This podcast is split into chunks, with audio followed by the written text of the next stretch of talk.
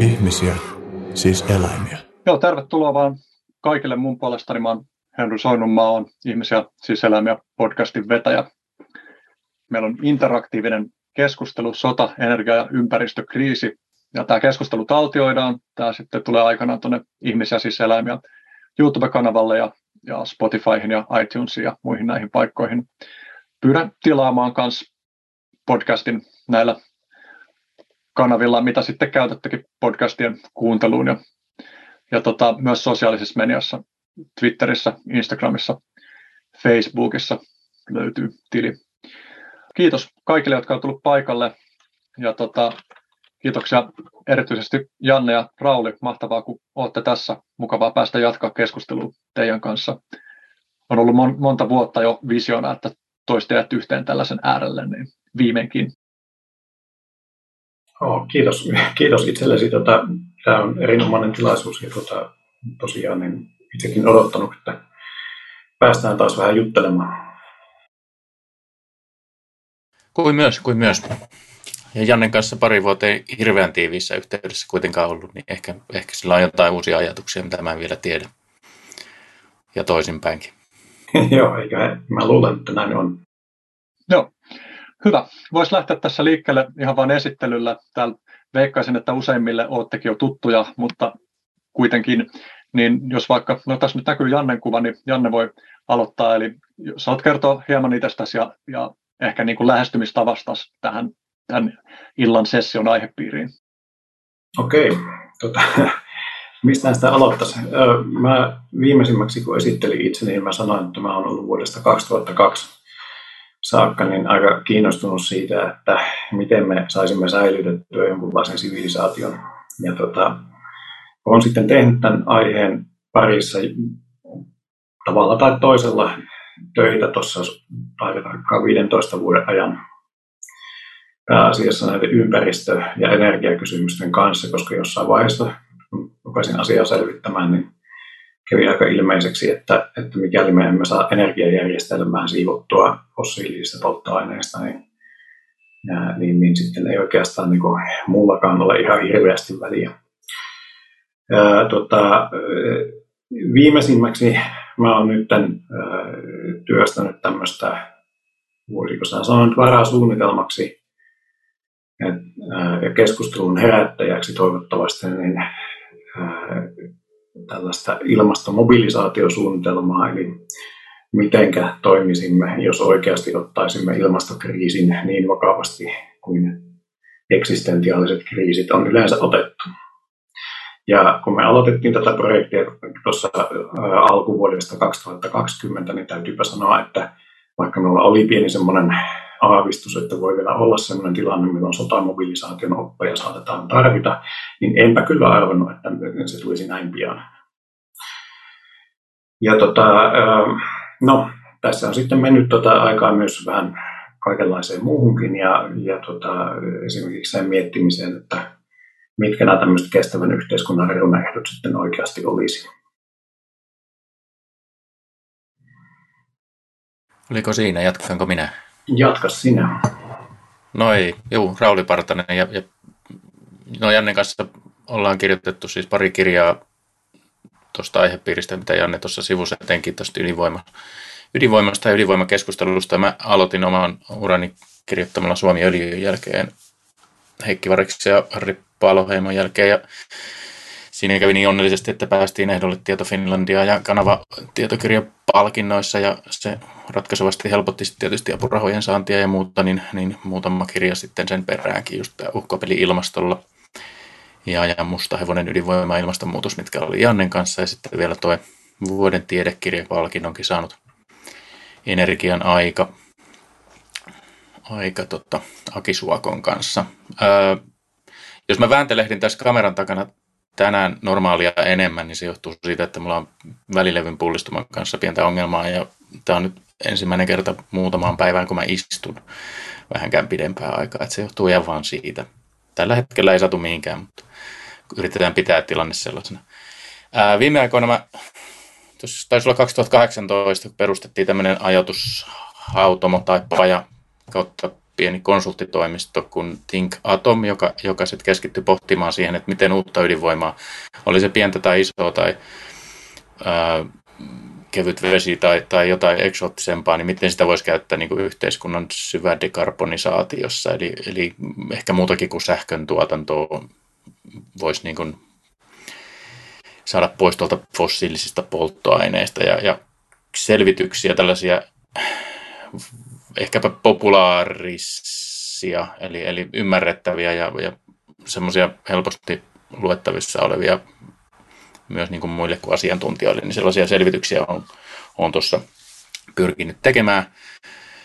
Ja viimeisin on tämmöinen kuin Shipyard Nuclear in Finland, joka nämä kaikki voi käydä lataamassa thinkatom.net sivuilta sitten sieltä publications-osiosta, että siellä on kaiken näköistä kivaa. Ja, ja sitten onpa ollut tässä nyt mukana perustamassa, no Jannekin oli mukana perustamassa Suomen ekomodernistia 2015, mutta sitten tässä on myös lähetty tämmöiseen kansainväliseen meininkiin kuin Replanet on Europe, eli Euroopan on tämmöinen ekomodernistisen liikkeen kattojärjestö perustettu, jossa mä olin sitten näissä tohinoissa ja mukana, ja sinnekin on tullut nyt, tullut nyt tota, tehtyä jonkin verran töitä, ja viimeisin omalta osaltani tämmöinen, olin mukana kirjoittamassa tämmöistä kuin Switch of Putin energiaraporttia, eli, eli siinä laskettiin auki vähän, että miten, miten voitaisiin lopettaa.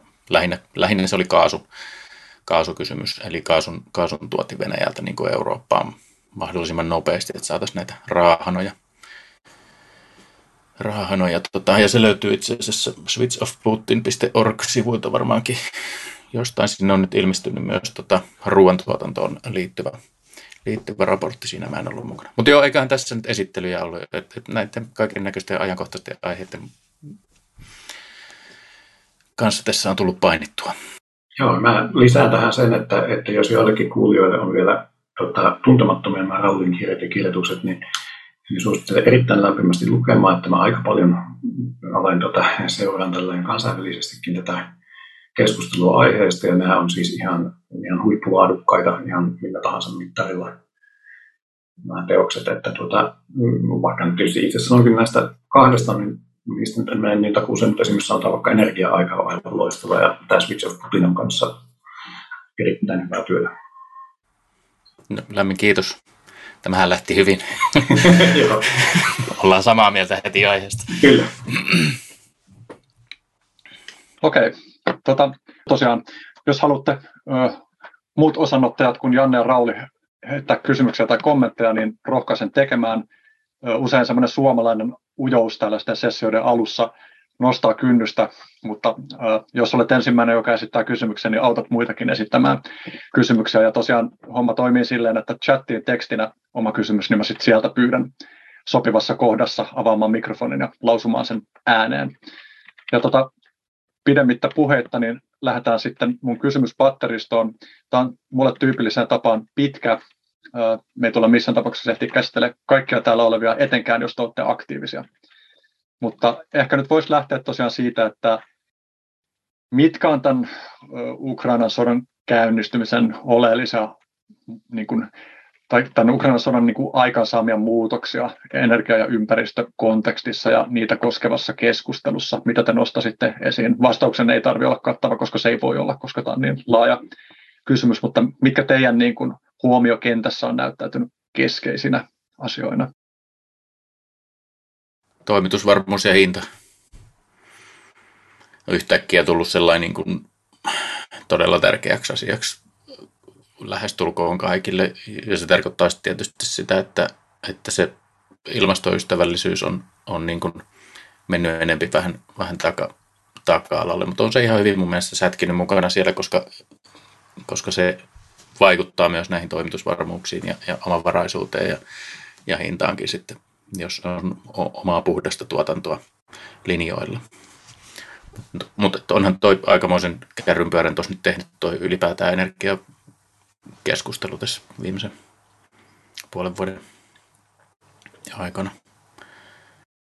Joo, tässä on ehkä silleen, äh, tämä on niin potkaisut taas vähän eteenpäin mun nähdäkseni sitä, sitä tota, tosiasian ymmärtämistä, että, että se energia ei olekaan semmoinen niin rajaton resurssi, mitä tuosta vaan voidaan aina jostakin hankkia. Vaan että, että tässä, tässä on tosiaan tämmöisiä niin kuin, tietynlaisia ongelmia varsinkin siinä, että, että tota, jos ostaa energiaa semmoiselta taholta, joka käyttää sitä sitten rahoittamaan sotakonetta naapureidensa alistamiseksi. Ja tota, mun nähdäkseni niin kun, siis nämä on, asia on juuri niin kuin Rauli sanoi, nämä on nyt noussut tähän toimitusvarmuus ja hinta nyt varmasti tähän keskiöön. Henkilökohtaisesti olen sillä lailla hyvin optimistinen, että, että tota, tämä kuitenkin tulee nyt varmasti kiihdyttämään siirtymistä pois fossiilisesta energiasta. Ja tähän on ihan yksinkertaisesti se syy, että, että tota, monella tavalla niin kaikkein järkevin ja jopa halvin vaihtoehto pidemmällä tähtäimellä vaihtaa sitten semmoisiin energialähteisiin, jotka ei vaadi polttamista. Näin. Se, se tavallaan No tästä oli puhetta tuossa lämmittelyssäkin, tämä, tämä akuutti sydänkohtaus ja syöpä että jos, ja, ja niiden niin kuin hoitaminen, niin, niin ne tässä vähän on niin kuin päällekkäin nyt, että nyt ollaan saatu tietynlainen sydänkohtaus päälle tämän energiatilanteen kannalta, mitä on toki niin kuin heikkolaatuisella energiapolitiikalla kansallisesti sekä kansainvälisesti, ehkä etenkin EU-tasolla on niin kuin valmisteltu vuosia ja jopa vuosikymmeniä niin kuin yleensä. Ja, ja sitten kun se tilanne lähti päälle, niin se tulikin yllättäen tosi nopeasti se sydänkohtaus. Ja, ja nyt meidän pitää tavallaan hoitaa se, eli pitää huolta siitä, että yhteiskunta pysyy toimintakykyisenä ja ihmiset pysyy toimintakykyisenä ja, ja pyörät niin sanotusti pyöräii, koska muutoksenkin tekeminen vaatii kuitenkin sit sitä, että yhteiskunta toimii. Mutta että taustalla ei, ei saa tavallaan unohtaa. Tässä on ehkä jonkinnäköinen sellainen pieni riski. En tiedä, toteutuuko se vai, vai, vai ei. Uskon, että ei ja, ja toivon, että ei. Et, et, tässä nyt niin kuin joudutaan joustamaan ilmastotavoitteista, että saadaan tämä sydänkohtaus handlattua. Että, että fossiilisia polttoaineitakin Euroopassa haalitaan ihan mistä niitä nyt ikinä vaan saadaan, kunhan se nyt ei olisi niin kuin Venäjältä ja muuta. Ja, ja se rakennetaan jopa niin kuin infraa, joka on hyvin vahvasti kytköksissä jotain LNG-terminaaleja ja kaasuputkia. Nyt viimeisimmä taisi olla saksalainen ministeri ehdotti, että voisi tuonne Espanjaan rakentaa kaasuputken, kun, kun sieltä oli huonot yhteydet Eurooppaan. Eli vähän tällaista niin kuin polkkuriippuvuuttakin siinä voidaan rakentaa. Mutta se riski, mitä mä niin kuin vähän, vähän siinä pelkään, että kun tälle tielle lähdetään, niin jos tämä tilanne pitkittyy, niin kuinka helppo sieltä on sitten tavallaan hypätä takaisin siihen, että no niin, nyt ruvetaan hankkiutumaan eroon näistä, näistä jutuista, mitä varten just rakennettiin kaiken näköistä uutta kivaa. Että saataisiin taas niin kuin ympäristö ja ilmasto ja, ja se niin kuin polttamaton energia sinne niin kuin ykkös, ykkös tota paikalle niissä prioriteeteissa, että se on tuossa nyt on pienenä, pienenä pelkona, mutta että, mm, tässä, on, tässä on se ongelma, että energia-alalla se NS-kvartaali on sen 25 vuotta, eli, eli ne niin kuin syklit on huomattavasti jotain peliteollisuutta tai, tai muuta tämmöistä nopeata, nopeata taloutta niin kuin hitaampia, eli investoinnit kestää pitkän aikaa luvittaa ja valmistella ja rakentaa ja ottaa käyttöön, ja sen jälkeen ne voi olla puoli vuosisataa tai jopa vuosisadan käytössä, jonka jälkeen niitä sitten puretaan. Tämä on niin kuin pitempi kuin ihmisikä. Niin me ollaan nyt valmisteltu tämä huono tilanne pitkällä tähtäimellä ja nyt me ollaan siinä, niin sitäpä ei korjata sillä niin kuin hokkus, hokkus, että perutaan tai Enää kuuluu joku poraus tosi voimakkaasti, että muuten Mä en tunnusta, että meillä taisi Janne naapuri alkaa porata seinästä läpi, että nyt riitti. Mutta tota, mihin mä jäin? Siihen kvartaaliin, niin että tämä ei niinku, ikävä kyllä, tätä ei saa niinku helposti sillain fiksattua. Ei helposti eikä tyylipuhtaasti hyvä, jos saa rumastikkaan korjattua. Että, että saa nyt tähän, minkälainen talvi tästä tulee. Tosi paljon mennään nyt myös, myös niin kuin ehkä, ehkä tuurilla, että tuleeko sateinen syksy, että saadaan vesivoimalat joka paikassa täyteen ja tuleeko toisaalta kylmä talvi vai leutotarvi. Jos tulee leutotarvi, niin kaasua ja, ja muita polttoaineita tarvii paljon vähemmän lämmityksiä. Et vähän niin kuin ollaan nyt jo tuurillakin tässä sitten ratsastamassa, että, että miten talvi, talvi menee vai tuleeko oikeasti, oikeasti sitten tosi pahoja vaikkapa energiatoimitusvaikeuksia sellainen, että, että joudutaan tekemään jotain sähkökatkoja ja, ja lopettaa tehtaita ja, ja muita tällaista toimintaa ainakin hetkelliseksi, hetkellisesti, mutta, mutta että tähän ollaan, siitä on lähdettävä, että tähän on tultu, tultu ja tota, tästä sitten, mutta että, tavallaan mä haluaisin, että siinä vaiheessakin, kun jos tämä rupeaa jossain vaiheessa toivottavasti helpottamaan, niin muistettaisiin se, että meidän täytyy tehdä tätä energiapolitiikkaa sellainen pitkällä aikajänteellä, että me ei 10 vuoden tai 15 vuoden päästä huomata, että me ollaan taas tällaisessa vastaavassa tilanteessa, kuset niin sanotusti housussa.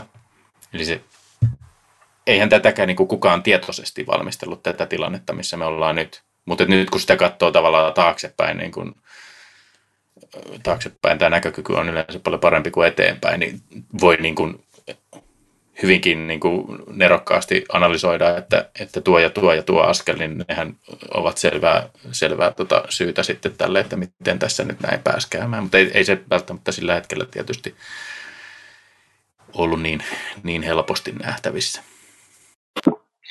Joo, tota, joo pahoittelen tässä kuulumatta meteliä, että, että tota, Putinin vakoja ilmeisesti yrittää häiritä, mutta asia on toivottavasti hoidossa. Ää, tota, tää on, ää, mä lisään tähän, tähän äskeiseen ehkä vain sen, että, että ää, mä joskus aina mietin, että tässä ollaan ottamassa niin kuin yksi askel taaksepäin ja sitten joitakin askelia eteenpäin. Sanotaanko nyt vaikka sitten, että yksi askel taaksepäin, kaksi askelta eteenpäin vai kolme askelta koska vaikka nyt sitten esimerkiksi rakennetaan sanotaan vaikka maakaasuinfrastruktuuria, niin, niin, niin kuitenkin ää, tässä on semmoinen hyvin suotuisa asia, että, että tota, tämmöiset polttoaineet maksaa aina rahaa. Ja, ja tota, sitä mukaan, kun, kun sitten tekniikka kehittyy, päästömaksut tulee nousemaan. Mä en siis minun mielestä tämä on aivan aivan selvää, että tällainen kehitys jatkuu. Ää, niin ennen pitkään aina tulee sitten se kohta, että missä sitä kaasua nyt ei vaan kannata ostaa, vaikka sulla nyt olisi ne putkistot sillä valmiina. Plus sitten siinä on se, että, että tota, jos me nyt oikeasti halutaan dekarbonisoida tämä planeetta, niin edelleenkin tuo keinotekoisesti tehty metaani on aika kova juttu ja se saadaan kulkemaan samalla infrastruktuurilla, millä maakaasu. Joten tota, ää, tässä, tässä mielessä, niin vaikka nyt tässä tulee tällaisia taka-askelia, ihan varmasti tullaan tekemään typeriä päätöksiä. Ää, tullaan tekemään paljon sellaisia päätöksiä, että mitä sitten kadutaan jo muutaman vuoden kuluttua. Ää, mutta tota, tällä lailla tämä homma sitten aina yleensä nyt kähtelee eteenpäin, että, että se menee silleen, että, että tota, kustaan housuun, mutta ei siitä sitten opeta kuitenkaan kovin pitkäksi aikaa. Niin tässä näyttäytyy, tai minulle tulee mieleen se riski, että usein kun ryhdytään jonkinlaisiin poikkeustilajärjestelyihin, niin sitten sen varjolla tilapäiseksi alun perin kutsutut uudet rajaukset tai uudet vapaudet niin jääkin päälle, että voi olla tavallaan vaikea palata sitten ikään kuin normaalin, että esimerkiksi mietin just niin kuin tässä nyt on polttamisesta puhuttu niin, että voiko niin kuin Euroopassa tapahtua sellaista, että puun tai turpeen suhteen, jos nyt niin kuin sallitaankin asioita, joista ollaan jo oltu luopumassa, niin että sitten esimerkiksi siihen liittyvien taloudellisten kytkentöjen vuoksi käykin vaikeaksi vaikeaksi niin kuin, pitää huolta siitä, että se tilapäiseksi kutsuttu jää todella tilapäiseksi. Mun on tosi vaikea uskoa siihen, että niistä tulisi hirveän merkittäviä, koska useimmissa näissä tapauksissa puhutaan siitä, että pitäisi sille ihan suoranaisesti niin kuin jakaa valtion tukia näille, näille toiminnoille. Kun ne ei ole kerta kaikkiasti silleen markkinaehtoisesti kannattavia ja, ja on siis Ottaen huomioon, että sanotaan vaikka, että miten mitätön osa energiapalettia vaikkapa turve on. Euroopassa on siis käytännössä Suomi ja Irlanti, ja Irlanti on jo lopettamassa turpeen käytön kokonaan. Suomessa se tuottaa vähän lämpöä näin niin kuin käytännössä. Niin on älyttömän vaikea minun nähdä, että, että siinä nyt ihan sellaista niin kuin valtavaa renesanssia saataisiin aikaan. Puunpolton kanssa on vähän sama juttu. Koko ajan selvenee ja selvenee niin kuin vähän hitaammillekin, että, että tota, meillä ei yksinkertaisesti kasva tätä biomassaa niin paljon, että, että meidän kannattaisi sitä ihan hirveän paljon polttaa, kun sitä tarvittaisiin niin monen muuhunkin juttuun. Niin, niin kaikkihan on tietysti aina mahdollista, ja, ja tota, en minä silleen niin kuin vähättele vaikkapa populistien kykyä niin kuin tehdä ihan todella typeriä ratkaisuja, mutta, mutta tota, nämä tämmöiset ratkaisut ei ole kestäviä, ja ne ratkaisut, jotka ei voi kestää, niin ne ei kestä. Jospa mä hei, tässä sitten debatti hengessä vähän puen paholaisen asiana ja viittaa, viittaa ylleni ja haastan tuota, ää, esimerkiksi tuo päästökauppa.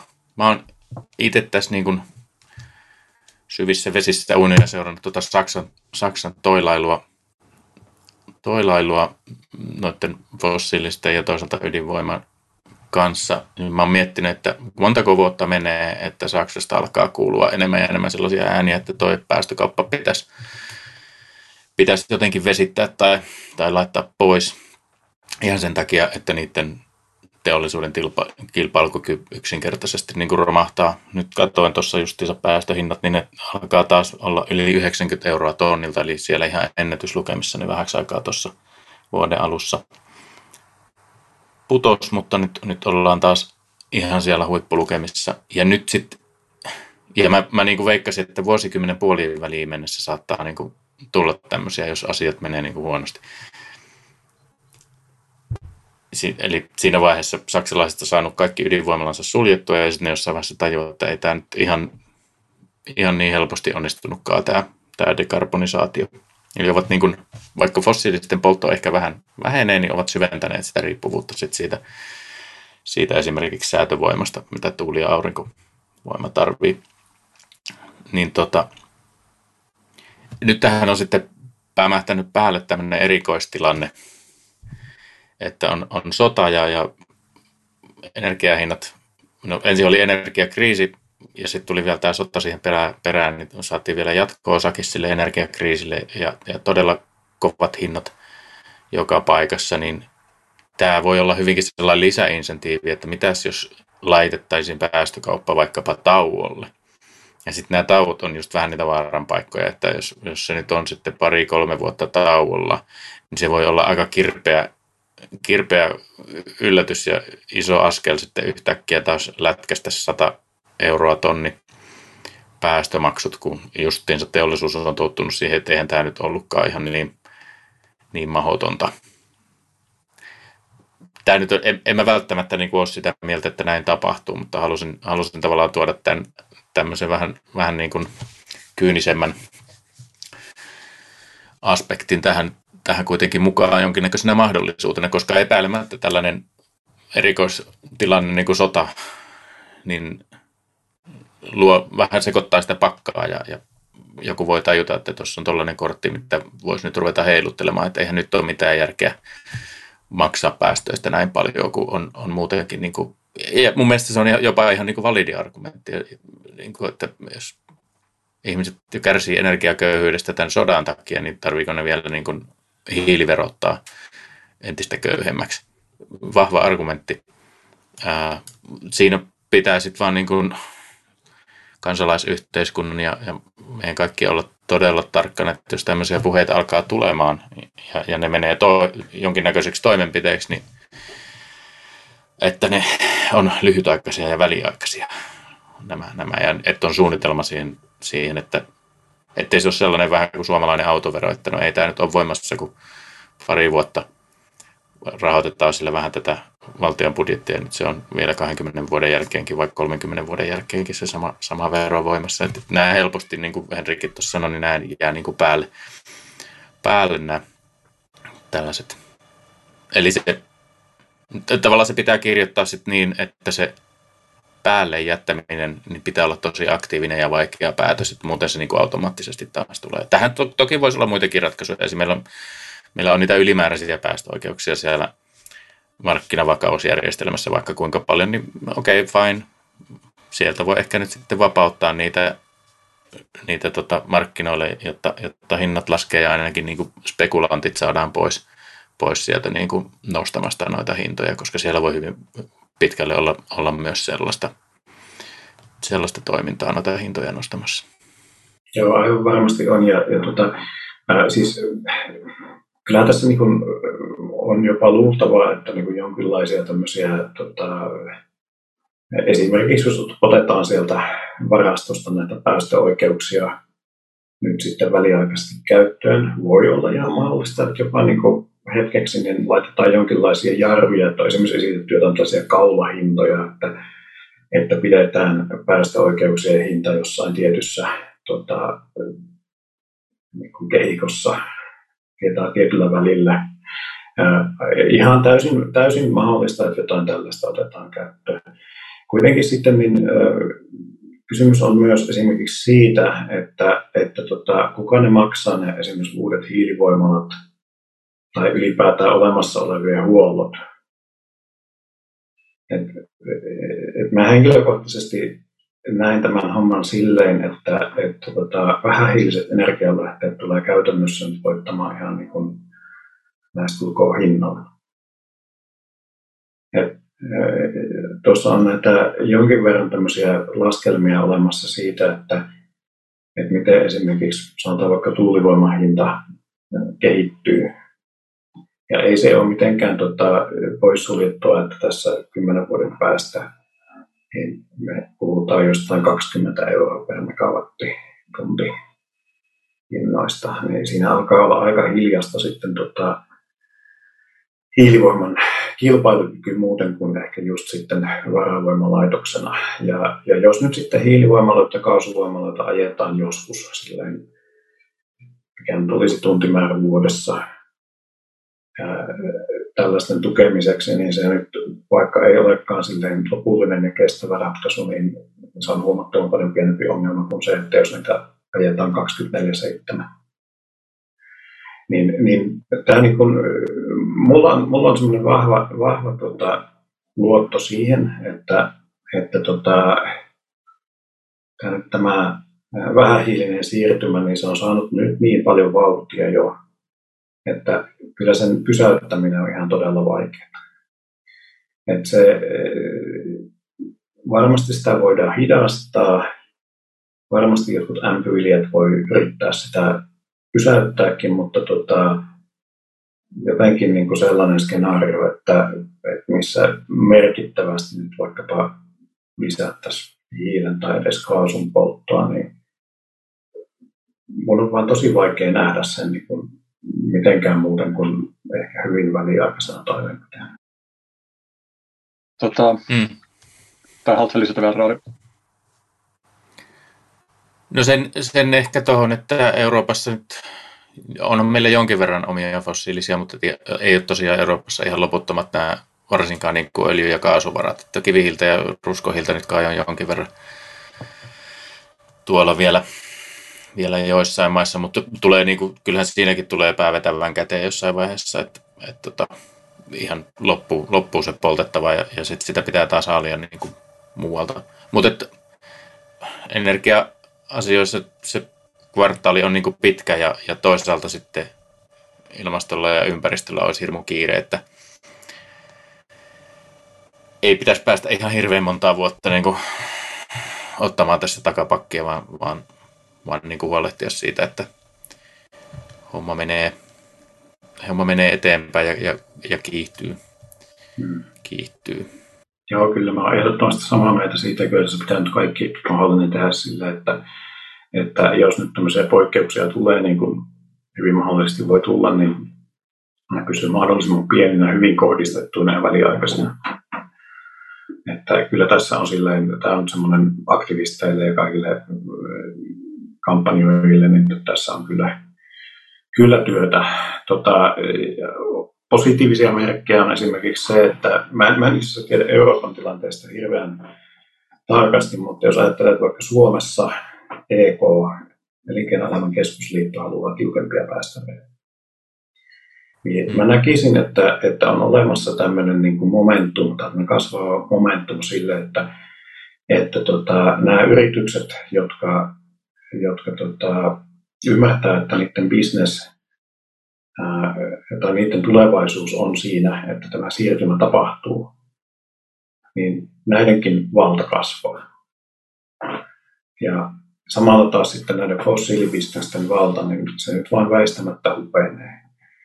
Et vaikkapa nyt, katsotaan vaikka autoteollisuutta, niin, niin, niin kyllähän tuo tuommoinen niin bensan pumppaaminen alkaa olla katoavaa kansanperinnettä sillä, tehtäisiin ihan mitä tahansa. Joo, voisin tässä tällaisen teknisenä käytännön juttuna ehdottaa, että pistätte aina muutelle, kun tota, ette puhu. No sinä on tunnelmallista, kun kuuluu vaikka teen kaatamista kuppiin tai jotain, mutta sitten tämä toistaiseksi tämä striimausteknologian äänenlaatu vielä ei ehkä tee sille oikeutta. Mä tajusin kyllä tuota, miettiessäni odottavani sitä, että teknologia kehittyy semmoiseksi, että, siitä, että se saumattomasti vaan luo semmoista samassa tilassa olemisen, olemisen tuntua, mutta siinä ei olla mie- vielä, joten joo.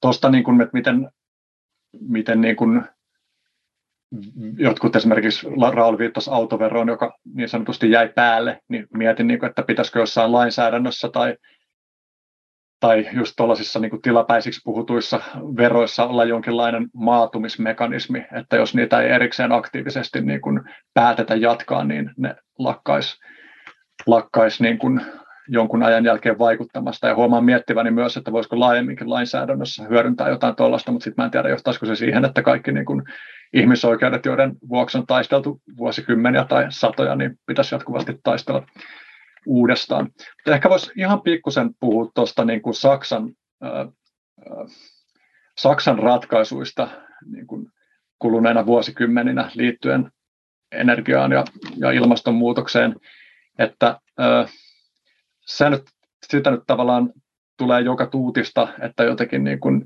idiotit saksalaiset niin kuin, vihreiden vuoksi ja ympäristöjärjestöjen vuoksi niin kuin päätti luopua ydinvoimasta, joka varmasti on niin kuin osa totuutta, mutta sitten ymmärtääkseni kuitenkin niin kuin Saksassa aika harva hallituspuolue on sitten kuitenkaan myöskään vastustanut sitä kyseistä suuntaa, niin että mitä kaikkea te näkisitte tässä taustalla ja miksi on niin vaikeaa nyt sitten muuttaa suuntaa, vaikka niin kuin sille tuntuisi olevan enemmän tilausta ja, ja painoa. Ja, ja niin kuin, voisiko tästä jotenkin saada vähän semmoista nyanssikkaampaa kuvaa kuin vain, että yksiselitteisesti nyt demonisoidaan joku yksi ryhmä tämän syypäänä? No, tässähän on olemassa silleen, ihan aiheesta on, aiheesta on tehty tutkimustakin. Ja tota, mä henkilökohtaisesti pidän aika uskottavana tämmöistä Harvardissa vaikuttaneen Spencer Weartin selitystä, että hän siis tutki tämän niin ydinpelon historiaa. Ja tota, hyvin lyhyesti sanotaan, niin hänen niin tämä selityksensä ydinkohta on se, että tämä ydinvoiman vastustamisen tausta on vahvasti ydinaseiden vastustamisessa, ja on siis erinomaisen kannatettava asia. Niistä helvetin koneista pitäisi päästä eroon. Mutta sitten tuossa jossain 60-70-luvulla niin, niin, niin kun alkoi näyttää siltä, että, että tässä aktivistit ei voi juurikaan tehdä, tehdä mitään tälle kilpavarustelulle, mikä ei ihan ollut totta, mutta tota, kyllä siellä niin ihan oikeita voittojakin saavutettiin, niin nämä ydinkoekielot muun muassa. Mutta että tämän Vertin mukaan niin tämä vähän niin kuin tavallaan siirtyy semmoiksi korviketoiminnaksi sitten tämä, että ihmiset rupesivat sitten vastustamaan ydinenergiaa kokonaisuutta. Ja siitä tilanteesta, että missä tämä lähti sille joskus 70-luvulla ja varsinkin Saksan kohdalla, niin, niin tota, minun mielestä tämä on aika helppo ymmärtää, miksi näin oli. Varsinkin kun me katsotaan Saksaa, mikä oli kylmän sodan ajan niin se paikka, mistä ihan jokainen odotti, että kolmas maailmansota alkaa lähestulkoon hetkellä minä hyvänsä. Ja, ja tota, ää, missä oli niin aivan selvää, että sitten kun se alkaa, niin Saksa käytännössä lakkaa olemasta. Siellä ää, ihan siis julkaistut suunnitelmat, sotasuunnitelmat kertoo, että siellä olisi ihan jo ensimmäisissä iskuissa käytetty satoja ydinaseita Saksan maaperälle. Niin tällaisessa tilanteessa, tämän aika tiheästi asutussa maassa, niin mun mielestä tämä ydinvoiman vastustus on silleen melko ymmärrettävällä pohjalla, mistä se on lähtö. Ja niin kuin sanottua, niin, niin, niin eihän tämä, siis se, se on hyvin, hyvin tota, ollut niin kuin suosittu poliittinen näkökanta kanta tuota, Saksassakin pitkä aikaa, että eihän siis niin kuin vihreät ei tästä niin kuin päättäneet tästä ydinvoiman alasajosta. Tietenkin sillä vastustuksella oli vaikutusta tähän. Mutta että siellä jo kauan, niin eh, ennen kuin edes ilmastonmuutoksesta oikein puhuttiin, niin puhuttiin vakavasti siitä, että ydinvoima pitäisi ajaa alas. Ja nyt silleen tietysti näin niin jälkikäteen ajateltuna, niin olihan se, olihan se sillä lailla niin virhe, että, että tota, moni ongelma olisi helpompi, jos nyt olisi sitten, sitten edes hidastaneet tätä alasajoa. Mutta on se aika semmoinen tota, huiskaotsainen käsitys laittaa tämä vaan silleen, että siellä, siellä vaan vihreät vastusti ydinvoimaa ja, ja tota, täysin irrationaalisista syistä, että en mä sitä, sitä kyllä niin kuin oikein suosittele kenellekään. Joo, mä voisin tuosta vaikka jatkaa sitten tämmöisellä, mikä on pitkän aikaa ollut oikeastaan niin kuin lähes kaikissa länsimaissa. Suomessa se on nyt ruvennut onneksi helpottamaan, mutta pitkään oli poli, politiikassa vähän sellainen tilanne, että – ydinvoimaan myönteisesti suhtautumalla tai siitä myönteisiä asioita sanomalla, sulla ei ollut oikeastaan mitään voitettavaa, mutta oli paljon hävittävää. Eli sä sait silloin heti kaikkien progressiivisten ympäristöjärjestöjen vihat, vihat ja boikotit niskoille, joka sitten myös siinä niin kuin julkisessa keskustelussa – ja tämä poliitikkojen lisäksi koski ihan tavallisia kansalaisiakin, että, että he, keiden, keiden mielestä ydinvoima nyt sitten saattoi olla ihan ok ratkaisu, niin mieluummin pitivät turpansa kiinni ja pysyvät siellä kaapissa näkemyksinensä. Siitäkin on tehty itse asiassa tutkimuksia, että iso osa ihmisistä ei sano julkisesti, että on suhtautuu ydinvoimaan myönteisesti, koska ne luulee, että suurin osa ihmisistä heidän ympärillään suhtautuu siihen kielteisesti. Eli paljon isompi osa tavallaan on tämmöisiä kaappimyönteisesti suhtautuvia kuin, kuin, niin kuin mitä ne luulee. Mutta poliittisesti se johtaa sit siihen, että siellä on oikeastaan ainoastaan ne äänet äänessä, jotka, jotka haluaa alasajaa ja, ja vastustaa ydinvoimaa, ja se tietysti alkaa näkyä siinä politiikassa. Sitten kun tähän yhdistetään pitkään jatkunut ydinvoimateollisuuden tai, tai niiden, niiden energiayhtiöiden, joilla oli ydinvoiman, ydinvoimaloita ja, ja sitten toki niin kuin monia muitakin. Että varsinaista ydinteollisuutta ei, ei hirveästi niin kuin ole, ole. Siellä on yleensä niin kuin yhtiöitä, joilla on kaiken näköisiä tuotantolaitoksia. Niin tota, he laakkas myös silloin 70-luvulla puhumasta ydinvoimasta vähän niin kuin ehkä samasta syystä, että siinä ei ollut kauheasti voitettavaa, mutta itse asiassa jos he olisivat tuonut ydinvoiman etuja esille ja verranneet sitä esimerkiksi kivihiileen tai, tai tämmöisiin, niin se olisi saanut heidän hiilivoimalat näyttämään aika karmeilta, jolloin oli parempi olla vain hiljaa siitä asiasta, että kukaan ei ruvennut liikaa kiinnittämään huomiota myöskään niin kuin hiilivoimaloiden haittoihin. Ja tämä, tämä tapahtui joskus myös silloin 70-luvulla, eli tässä on nyt 40-50 vuotta ydinala niin kuin jättänyt sen julkisen keskustelun niin kuin muille. Ja, ja siinähän sitten nämä ympäristöjärjestöt on, on sitä pitkään vieneet eteenpäin ja, ja saaneet sitten tukea, tukea tota, näiltä poliitikoilta, jotka on myös nähnyt, että tässä, tästä, tästä saa niin kuin kerättyä irtopisteitä. Ja Saksassa se on ehkä ollut sitten niin kuin vähän ehkä sen kansakunnan psyykkeen ja näiden asioiden vuoksi, mitä Janne tuossa kävi läpi nämä kylmän sodan jutut, niin, niin tavallaan erityisen voimakasta vielä se, että ydinvoimasta negatiivisia asioita sanomalla sä saat politiikassa pisteitä. Ja siitä on itse asiassa tehty jopa väitöskirja, että miten, miten tuossa 2000-luvun alussa tämä, tämä retoriikka niin kuin et, et siellä on aika, aika mielenkiintoisia uhkakuvia piirrelty kaikennäköisistä natsipoliisivaltioista, jos, jos ydinvoimasektori saa niin kuin jatkaa, koska jonkun mielestä se, sen, sellaisen yhteiskunnan ylläpitäminen, missä on ydinvoimaa, niin vaatii vahvan poliisivaltion. Ja, ja niin kaiken näköisiä tällaisia ihan niin kuin suoraan omaan historiaansa vertaavia ja pelottelukuvia on, on siellä niin kuin piirrelty.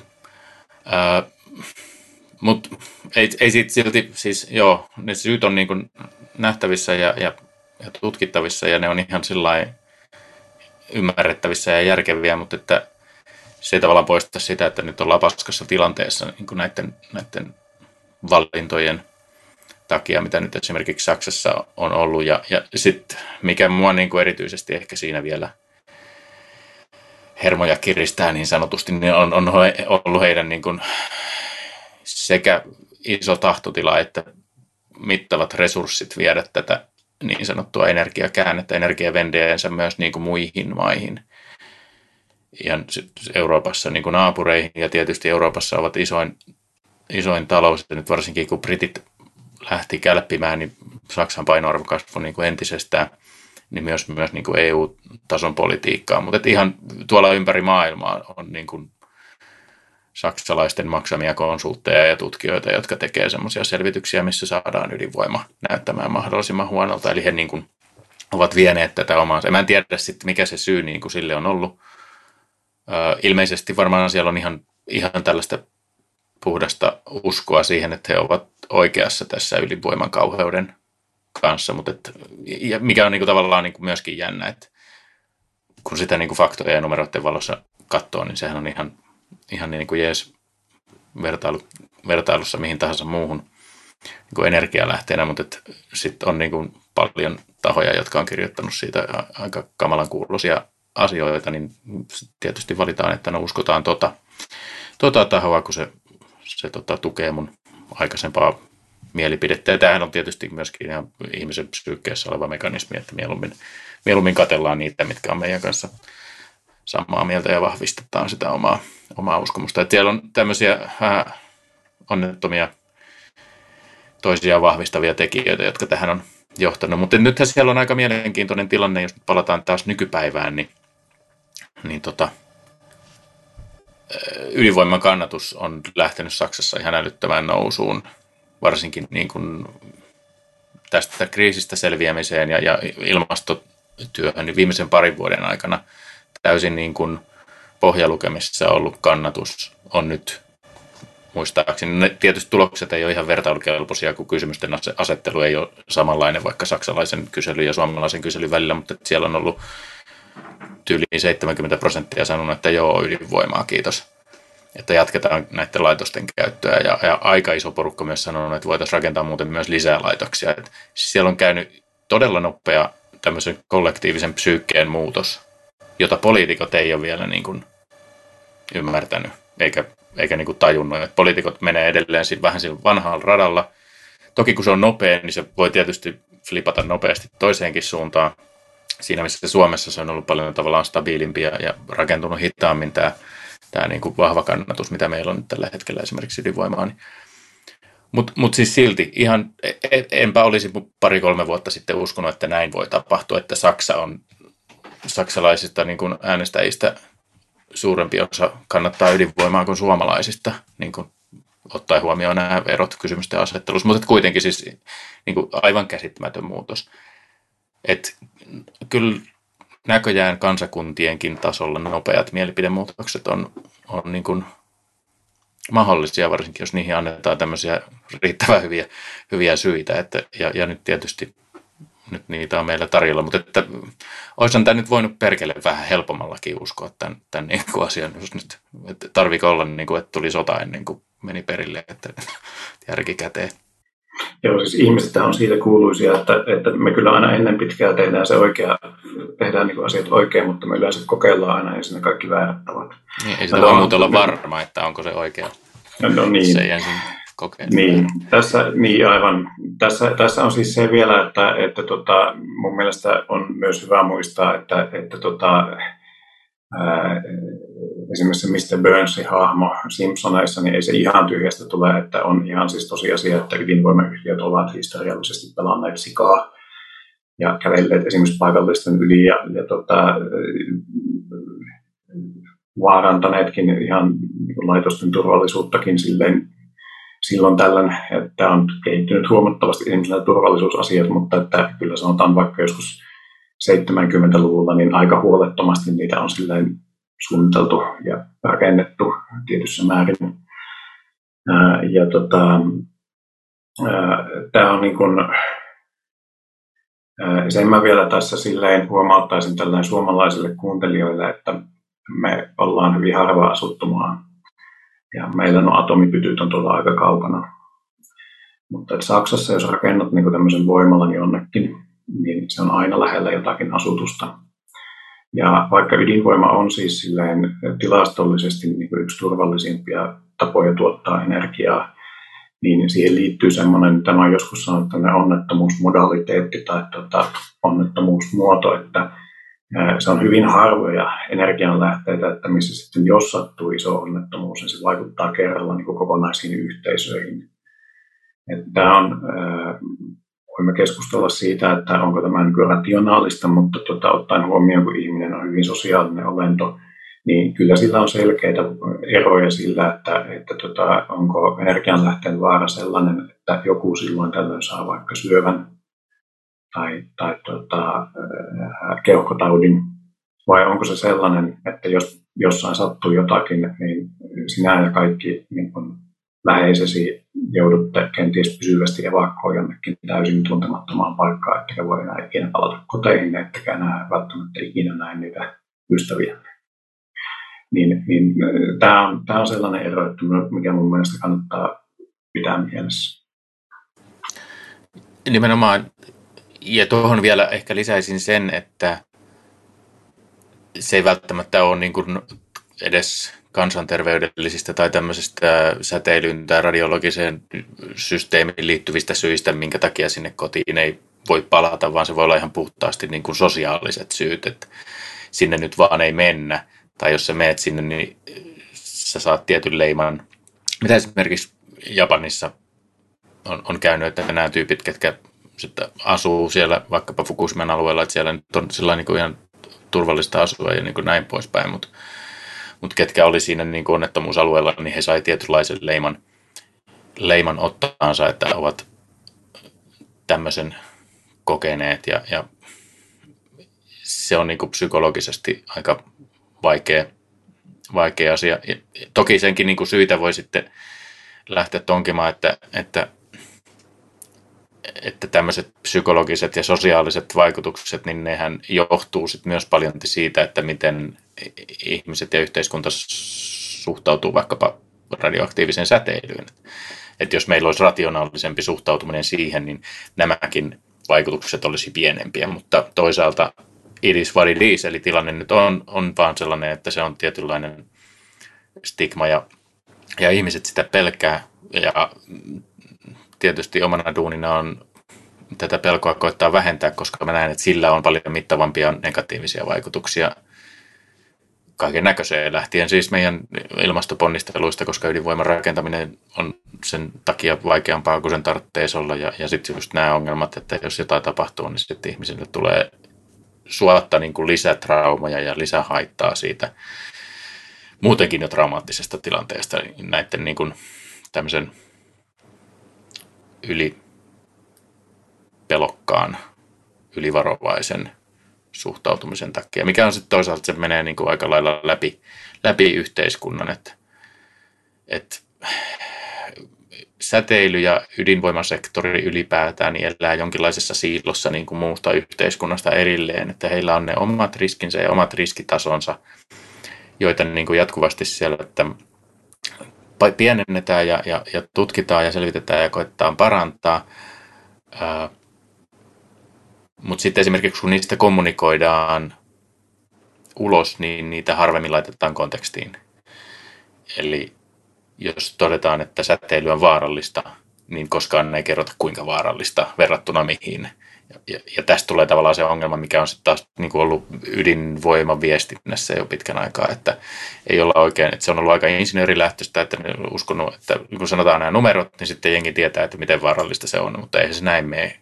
Et, et, suurin osa väestöstä on sellaista, että se mielellään kuulisi jonkun konkreettisen esimerkin tai kontekstin, että, että se ymmärtää, että okei, verrattuna tähän, niin no okei, eihän se nyt sitten välttämättä kuulostakaan niin pahalta, mutta jos annetaan vain pelottava numero, mistä ei ole mitään ymmärrystä, tai sanotaan vaan, että säteily on vaarallista, koska joo, on auringonkin säteily on vaarallista, jos mä menen tuonne ulos, niin hyvinkin voi palaa ja saada syövän.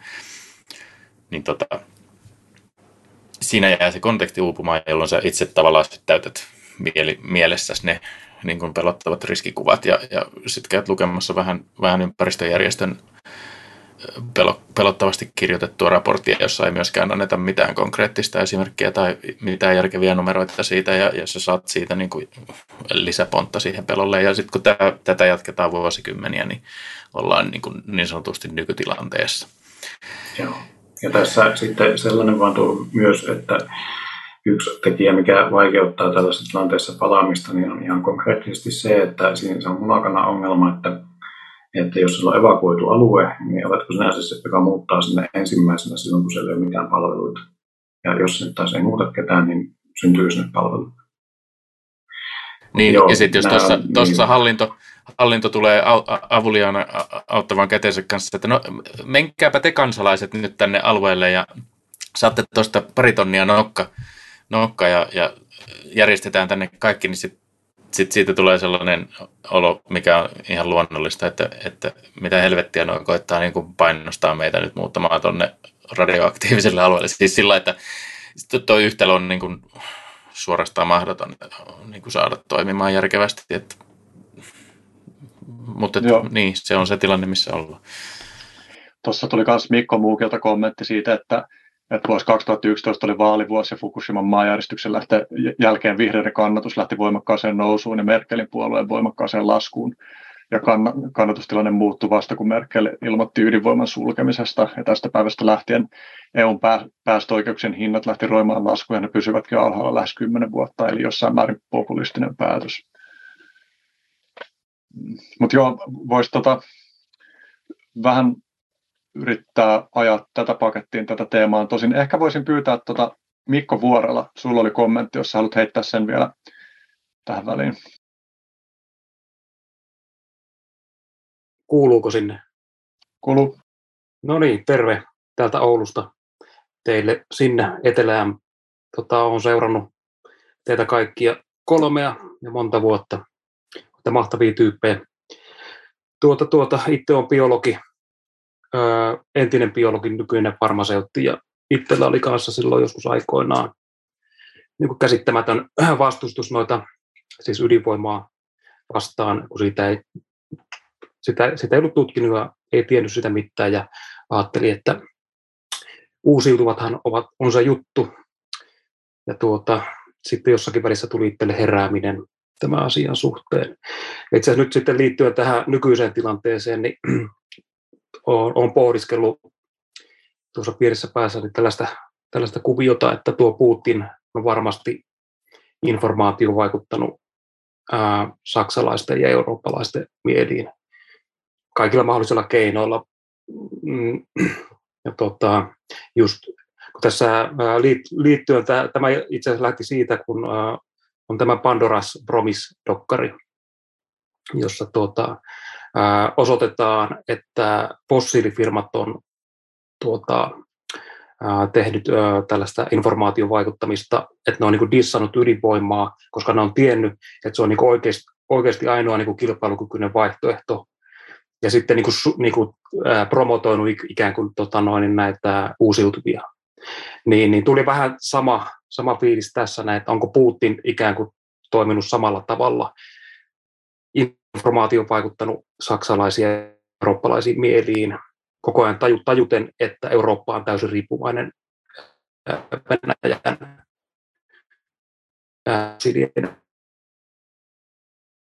Sitten, nyt Mikolta, Mikola alkoi pätkiä.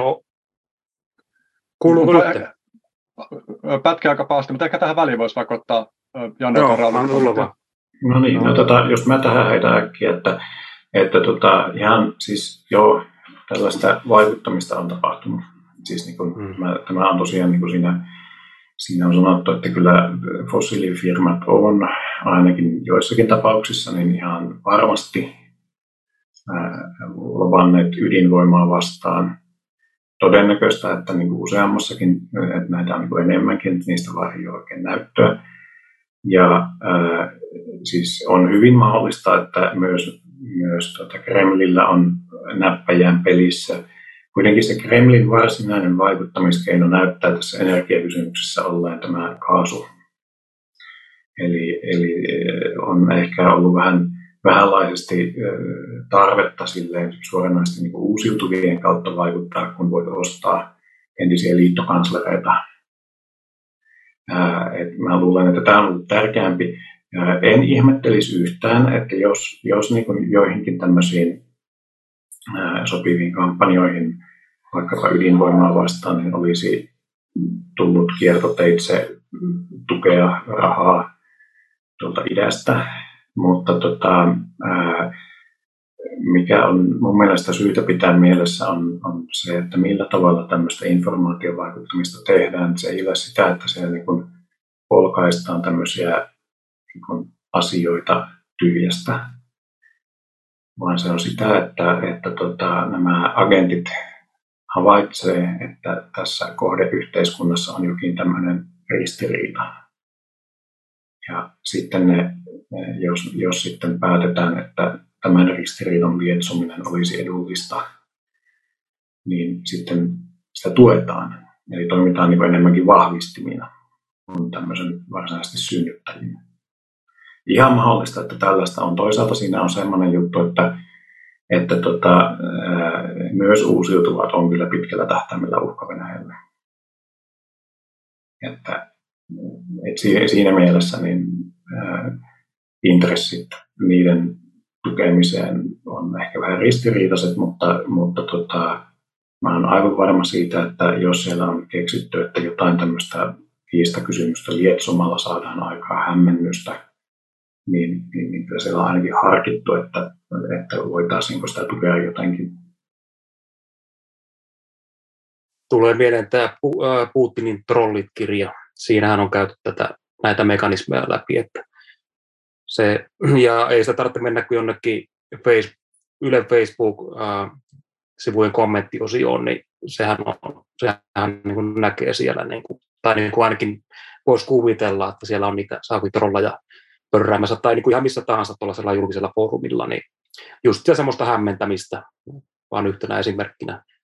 Toki omakohtainen kokemus, en tiedä onko totta, mutta näin. Ja kyllä sieltä, no joo, mä jatkan vähän tuohon, tässä jonkin verran tein tutkivaa journalismia. Et, kyllä sieltä esimerkiksi Saksasta löytyy tämmöistä liittovaltiotason NS-virallisia ympäristöjärjestöjä tai toimistoja, mitä on, mitä on peruttu ja, perustu, peruttu, perustettu ja on niin kuin ilmastoa ja ympäristöä siinä nimessä ja, ja sitten raha on tullut käytännössä Rosatomilta ja duuni on ollut niin kuin se ykkösduuni sitten lopulta on ollut kuitenkin niin kuin te, varmistaa se, että Nord Stream 2 rakennetaan ja käynnistyy. Eli kyllä siellä on ihan, ihan selvää, mutta et, kaasu, no siis kaasuala ylipäätään, öljy- ja kaasuala on aika hyvin toimeen tulevaa ja heillä on runsaasti loppareita ja, ja loppausta ja tekevät sitä. Eli jos sitä kautta tulee tätä, tätä painetta, tämä on ihan järkyttävästi enemmän kuin esimerkiksi ydinvoimaloppareita niin kuin Brysselin tasolla, jossa, jolla mä pystyn käytännössä ydinvoimalopparit niin kuin laskemaan omin sorminneni, mutta että kaasuloppareihin ei riitä tämän, tämän, tämän puhelun osallistujien sormet, sormet niitä laskemaan. Ja sitten tietysti Venäjällä nyt varmaan on ollut hyvässä intressissä saada koukku niin sanotusti riittävän syvälle kittusiin, eli, eli just nämä pohjoisen Nord Streamit, millä pystytään sitten korvaamaan noita vaikka, vaikkapa Ukrainan läpi menevää kaasuputkea, eli jolla he pystyvät sitten kiristämään, kiristää tavallaan sitä Ukraina puolta, kun se on merkittävä tulolähde tietysti ja kaasunlähde Ukrainalle. Ja, et on siellä niin tällaisia geopoliittisia kuvioita sit niin taustalla, jotka sitten eurooppalaiset on aika naivisti nielleet tässä niin kuin vuosikymmenten saatossa. Ja sitten siellä on näitä, näitä tota, Schrödereitä ja muita tosiaan päässyt hyväpalkkaisiin, hyväpalkkaisiin sisätöihin poliitikon uransa jälkeen tuonne Gazpromiin ja muualle, niin on se... Ja, tämä on niinku se kuva, mikä, mikä niinku meillä asti näkyy, että yleensä kun näitä on kiinni, se, se, sitä paskaa löytyy niinku enemmän ja enemmän, mitä, mitä syvemmälle aiheeseen menee, etten epäile, etteikö siellä ole kohtalaisen härskiä meininkiä ollut tästä, tästä tota aiheesta, mutta joo, et, et, kyllä fossiilinen teollisuus ja, ja niin kuin tuossa on, on, todettu, niin ei se ihan tuulesta temmattua ole, että ydinala on ollut se niin kuin välittömin uhka siinä. Ihan jos katsoo, että mitä tapahtui öljykriisin aikoihin muutamassa maassa, kun ne potkasivat kunnollisen ydinvoimaohjelman käyntiin, kun kyllästyi siihen, että ollaan ulkoisesta energiasta riippuvaisia. Ranska ja Ruotsi ja Sveitsi ja Belgia esimerkiksi, ja jossain määrin Suomi kiinni, niin tota, olihan se aikamoinen tulos niin sanotusti, että olisi tälle fossiilibisnekselle aika huono, jos, jos muutama muukin isompi maa lähtisi uudestaan tekemään jotain tuollaista tuon mittaluokan niin kuin ponnistusta. Et nythän se on onnistuttu pitämään tosi näpertelynä ja yksittäisiä voimaloita sinne tänne, niin ne tulee aina olemaan kalliita ja hitaita, koska aina rakennetaan alusta ja uuden tyyppistä laitosta pilottina. Että ei päästä samanlaiseen esimerkiksi sarjatuotantoon, mitä, mitä Ranskassa ja Ruotsissa ja näissä tehtiin, tehtiin silloin 70-80-90-luvulla. Tähän väliin voisin kysyä, että miten, tota, miten te näette niin kuin Saksassa nyt sitten ihan käytännössä, että jos tavallaan toi yleinen kannatus sekä kansan että poliitikkojen keskuudessa niin kuin kääntyy tukemaan ehkä jopa muutakin kuin vain muutaman ydinvoimalan käyttöjen jatkamista, niin kuinka niin kuin realistista, mitä se vaatii, että Saksa pystyisi tekemään niin, että on just puhuttu siitä, että kun ei ole ylipäänsä Euroopassa rakennettu kauheasti uutta ydinvoimaa vuosikymmeniin, niin että tietotaitoa puuttuu, mutta että minkälaisia esteitä ja mahdollisuuksia te näette tässä? Mä voin ottaa tästä heti. Sanotaan näin, että vuosi sitten tai puoli vuotta sitten olisin sanonut, että ei minkäänlaisia mahdollisuuksia minkäännäköiseen ydinvoimarenessanssiin Saksassa. Että se on liian syvällä niitä kuin niiden kollektiivisessa psyykkeessä, että ne helvetin koneet pitää saada sammutettua hinnalla millä hyvänsä. Mutta silloinpä en tiennyt, että, että tota, kansakunnan suhtautuminen ydinvoimaan yhtäkkiä flippaa täysin ylösalaisia, ja nyt siellä onkin kaksi kolmasosaa porukasta, jotka sanoo, että joo, voisi pitää käynnissä, ja iso osa porukasta, jotka sanoo, että rakennetaan uusia. Eli tämä niin kuin, aikaisemmin helppo ennustustehtävä on nyt muuttunut paljon, paljon vaikeammaksi, kun sinne on tullut jonkinlaisella tasolla kuitenkin toinenkin realistinen vaihtoehto.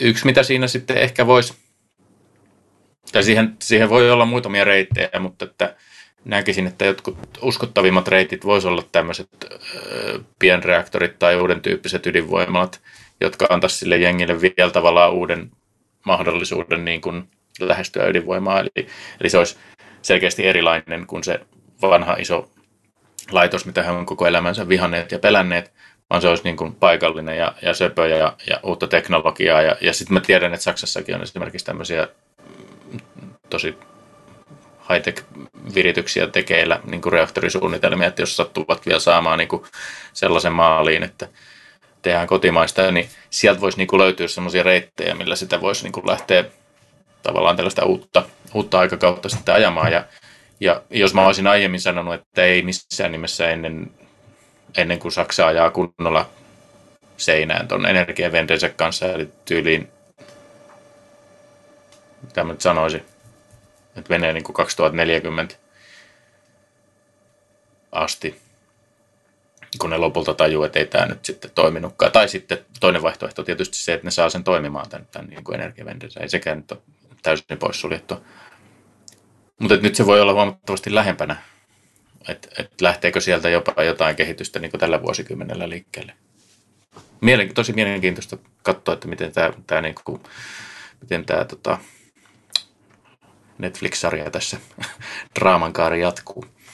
Joo, tämä on, ja, ja tota, yksi asia, mitä mä seuraisin silleen tässä asiassa, niin on, on se, että missä, minkälainen kyky heillä on niin kuin luvittaa ja tota, säännellä näitä. Eli onko heidän tämä niin kuin säteilyturvakeskusta vastaava elin, niin onko sieltä, siellä tota, enää jäljellä niin kuin osaamista, ää, henkilökuntaa, jota tarvittaisiin tämmöiseen tällaiseen luvittamiseen ja regulointiin, on niin epäilys, että ei ehkä enää ole tämän, tämän kyvyn rakentaminen, siihen, siihen tällaisen, tätä tällaisten kykyjen rakentaminen vie aina väkisinkin vähän aikaa.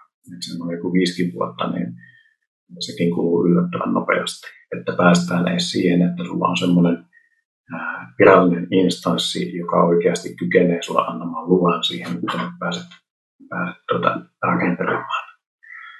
Että, mutta tämä on tosiaan nyt on, on vähän tämmöinen niin kuin, kristallipallo on sumea, että, että mitä, mitä tässä tapahtuu.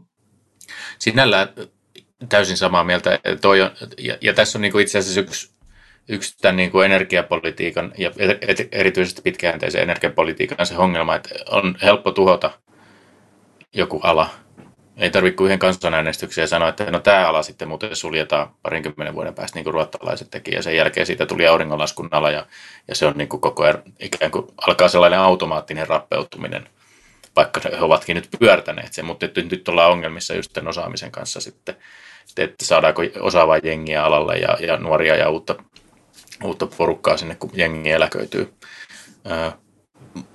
sanoisin, että varsinkin jos saksalaiset sitten päätyy menemään johonkin tämmöiseen eksoottisempaan, eli, eli ei kevyt vesireaktoriin, niin siinä tapauksessa ne on itse asiassa suunnilleen samassa lähtökuopassa, missä kaikki muutkin, koska ei länsimaissa hirveästi on näitä tällaisia rakenneltuja, regulaattorit ei tunne niitä vielä. Et meilläkin menee niin kuin se viisi vuotta, tai mikä se nyt sitten onkaan se aika, aika niin kuin siihen, että me opitaan reguloimaan uuden tyyppisiä reaktoriteknologioita. Et, mutta et, toisaalta me voidaan kyllä ruveta ehkä sitten nopeammalla aikataululla rakentamaan ihan tavallista ydinvoimaa, mikä, mikä tietysti on hyvä idea sekin. Ja ollaan, ollaan sitä tehtykin onneksi. Mutta joo, sillä toi on kyllä, että siellä on tietynlaisia pullonkauloja ja, ja, ja niitä tiettyjä polkuriippuvuuksia ja rakenteita, mitä on rikottu, niin niitä on vaikea. Ja sitten toinen, minkä yhden vielä sanon, sanon, niin kyllähän Saksa niin kuin investointiympäristönä on romuttanut maineensa niin kuin ydinvoiman suhteen, että paikallisten energiafirmojen on aika mahdoton lähteä ottaa niin kuin tosissaan. Ne on polttanut näppinsä niin moneen kertaan, kun tuli Energivendenen, neuvotteli sen, ja no sitten se peruttiin silloin 2010-2011 vaihe, vaihteessa Merkelin toimesta, ja sitten sitten poltettiin taas näpit, näpit, kun tulikin Fukushima ja, ja suljettiin laitokset. Et ne on niin monta kertaa tavallaan taistellut sitä taistelua, että, että siellä on, voi olla vaikea niin saada miljardeja liikkeelle, että nämä firmat niin uskoisivat, että this time is different, että nyt nämä oikeasti antaa meidän sitten käyttää näitä laitoksia täällä ja, ja kehittää niitä. Joo, tämän, jos mä sanon, niin jos mä tähän heitän vielä yhden kysymyksen itse asiassa Raulille, koska tota, tiedätkö siitä, että miten siellä toimii tämä, tämä niin kuin lainsäädäntö tämän luvituksen suhteen, koska mä kerran haastattelin, haastattelin tota, yhtä tyyppiä, joka oli ollut tekemässä tätä Suomen nykyistä ydinenergialakia silloin 86, kun se on se. Ja tota, hänellä oli erittäin hyviä huomioita siitä, että siis se laki, missä edellytetään tämä eduskunnan periaatepäätös, niin syy, miksi näin tehtiin, tai kenen idea tämä oli, niin tämä, tota, ää, tämähän oli siis hyvin vahvasti ydinvoimaa kannattaneen akateemikon. Ja syy, miksi, se, miksi hän halusi tota, tämän asian niin kuin tällä lailla, että on eduskunnan päätös, niin on siinä, että hän näki sen silleen, että jos se tehtäisiin, kuten joskus aina välillä esitetään, että pitäisi antaa vain esimerkiksi jollekin työ- ja elinkeinoministeriölle tai jollekin muulle viranomaiselle, vaan silleen niin kuin, ää, valtuudet antaa lupaa tämmöiselle laitokselle vähän niin kuin jollekin muullekin teollisuuslaitokselle. Niin ää, hän näki sen sillä lailla, että, että tota, jos se homma toimii näin, niin ää, tosiasiassa laitosten rakentaminen viivästyy aivan hirveästi, koska silloin joudutaan väkisinkin semmoiseen huikeaan valitusrumpaan. Kun taas, että jos sitten se lupa tulee niin kuin korkeammalta, maan korkeammalta taholta, eli eduskunnalta, niin tämmöinen tota, asian niin kuin viivyttäminen 20 vuotta valituksilla on huomattavan paljon vaikeampaa. No ihan se just on, että, että itsekin niin kuin pitkään mietin, että miksi pitää olla tällainen raskas ja kiusallinen ja hankala ja riskialtis periaatelupa, mutta että siinä on just toi, että sit kun sä saat sen periaateluvan, niin se poistaa hyvin pitkälle sen poliittisen riskin. No nyt ollaan tietysti Fennovoiman kanssa huomattu, että ei se ihan täysin sitä poistanut, että, että sitten jouduttiin hakemaan vielä uudestaan niin kuin uudelle toimijalle, että se ei ollut ihan niin kuin vedenpitävästi rakennettu, mutta kuitenkin se on periaatteessa aika hyvä, hyvä niin kuin poistamaan just sitä poliittista riskiä, mikä näissä, jos menisit esimerkiksi johonkin Saksaan, niin se olisi ihan, ihan niin kuin se ensimmäinen asia, mitä sä haluat, että, että mä en pistä penniäkään tänne likoon ennen kuin tämä on niin kuin pois, koska teillä on nyt monen vuosikymmenen evidenssi, että tässä polttaa niin kuin aina näpit, jos tänne tulee. Niin, mutta en, en itse asiassa tiedä, miten, siis Saksassa ydinvoiman rakentaminen on vaan niin kuin kielletty, että se on niin kuin laissa, että totta kai niiden pitää niin kuin muuttaa lait ja muut, jos ne alkaa sinne suuntaan jossain vaiheessa tässä askartelemaan. Öö, et ehkä voisivat sitten hakea jonkinnäköistä mallia, mallia tästä Suomen mallista. En tiedä, miten siellä on aikaisemmin. Jos joku yleisöstä tietää, tietää tästä nippelitietoa, niin, niin antaa tulla, mutta mä en, mä en osaa Saksan suhteen tätä, tätä sanoa. Sinänsä pienreaktoreiden kanssa se, se on kuitenkin se periaatepäätöksen hakeminen, niin se on useamman vuoden projekti se niin kuin hakemukseen ja siihen tulee ympäristövaikutusten arviointia ja muutama saittia ja muutama reaktorivaihtoehtoa pitää tehdä alustavat turvallisuusselvitykset ja kaikkea tällaista, niin se maksaa miljoonia ja kestää kaksi-kolme vuotta, jos ollaan se koko, koko prosessi niin kuin hyvinkin. Niin sitten jos, ja, ja jos sä suunnittelet tuollaista gigawattiluokan reaktoria, niin sehän on aika mitätön osa sen niin kuin koko, koko homman investoinnista, että jos se on sitten promille, niin olkoon. olkoon. Mutta sitten pienreaktorilla, jos se teho on sata kertaa pienempi, niin sitten se onkin yhtäkkiä 10 prosenttia siitä koko budjetista, niin se on niin kuin, ja sillä sä saat vasta sen arvan siihen äänestykseen, että saatko se sitten sen luvan, niin se on, tai positiivisen päätöksen, niin se on sitten toinen juttu. Että, että tässä on tullut tietysti mietitty, että miten tämän voisi niin kuin hoitaa järkevämmin. Että että tota, voisiko esimerkiksi hallitus kautta parlamentti, eduskunta antaa tällaisia lupia tai periaatepäätöksen, että okei, Suomeen saa rakentaa kaksi, kolme, neljä pienreaktoria. Onko se sitten virallinen periaatepäätös vai onko se niin kuin vahva tällainen poliittinen tahtotilan ilmaus, niin se on ehkä sitten lakimiesten pohdittavaa, että miten se toimisi niin kuin järkevämmin, mutta joku tollainen voisi olla, mikä poistaisi tavallaan sitä poliittista riskiä sieltä niin kuin etupäästä, koska kyllähän se sitten kaikki turvallisuusselvitykset ja kaikki muut joudut sitten kuitenkin tekemään ja teettämään, mutta et se, että joudutko sä tekemään ne ennen kuin sä saat sen arvan sinne poliittiseen lupa-arpajaisiin vai, vai teetkö se, se ne sitten sen jälkeen pääosin, kun sulla on se lupa niin kuin poliittiselta taholta, eli siinä ei ole enää sitä riskiä, niin silloin mun mielestä merkitystä tosi paljon niin kuin investointihalukkuuteen ja silleen, että lähteekö niin kuin hankkeita suunnitteille ja, ja käyntiin. Joo, voisi tähän väliin ottaa kysymyksen Eemeli Takaselta.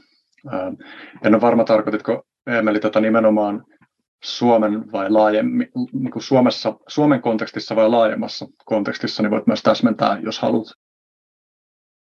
Joo, tota, joo, tosiaan siis kysymykseni on, että, että missä määrin ydinvoimaa voidaan lisätä kokonaisenergiapaletista ja kysyn tätä siksi, koska debatoin, en nyt päivittäin, niin jos viikoittain energiaratkaisuista ja tota, niin, niin tuulivoima siellä aina esiintyy, niin sitten se dumataan sillä, että sanotaan, että ydinvoima on niin paljon fiksumpi ratkaisu, että se vie vähemmän metallia ja tota, niin, niin on, no, teidän, te tiedätte paljon paremmin ne syyt, miksi sitä suositaan, mutta niin, että missä määrin siis sitä voidaan hyödyntää ja ehkä voisit sen globaalin näkökulman ottaa tässä, koska sehän on se, mikä ratkaisee.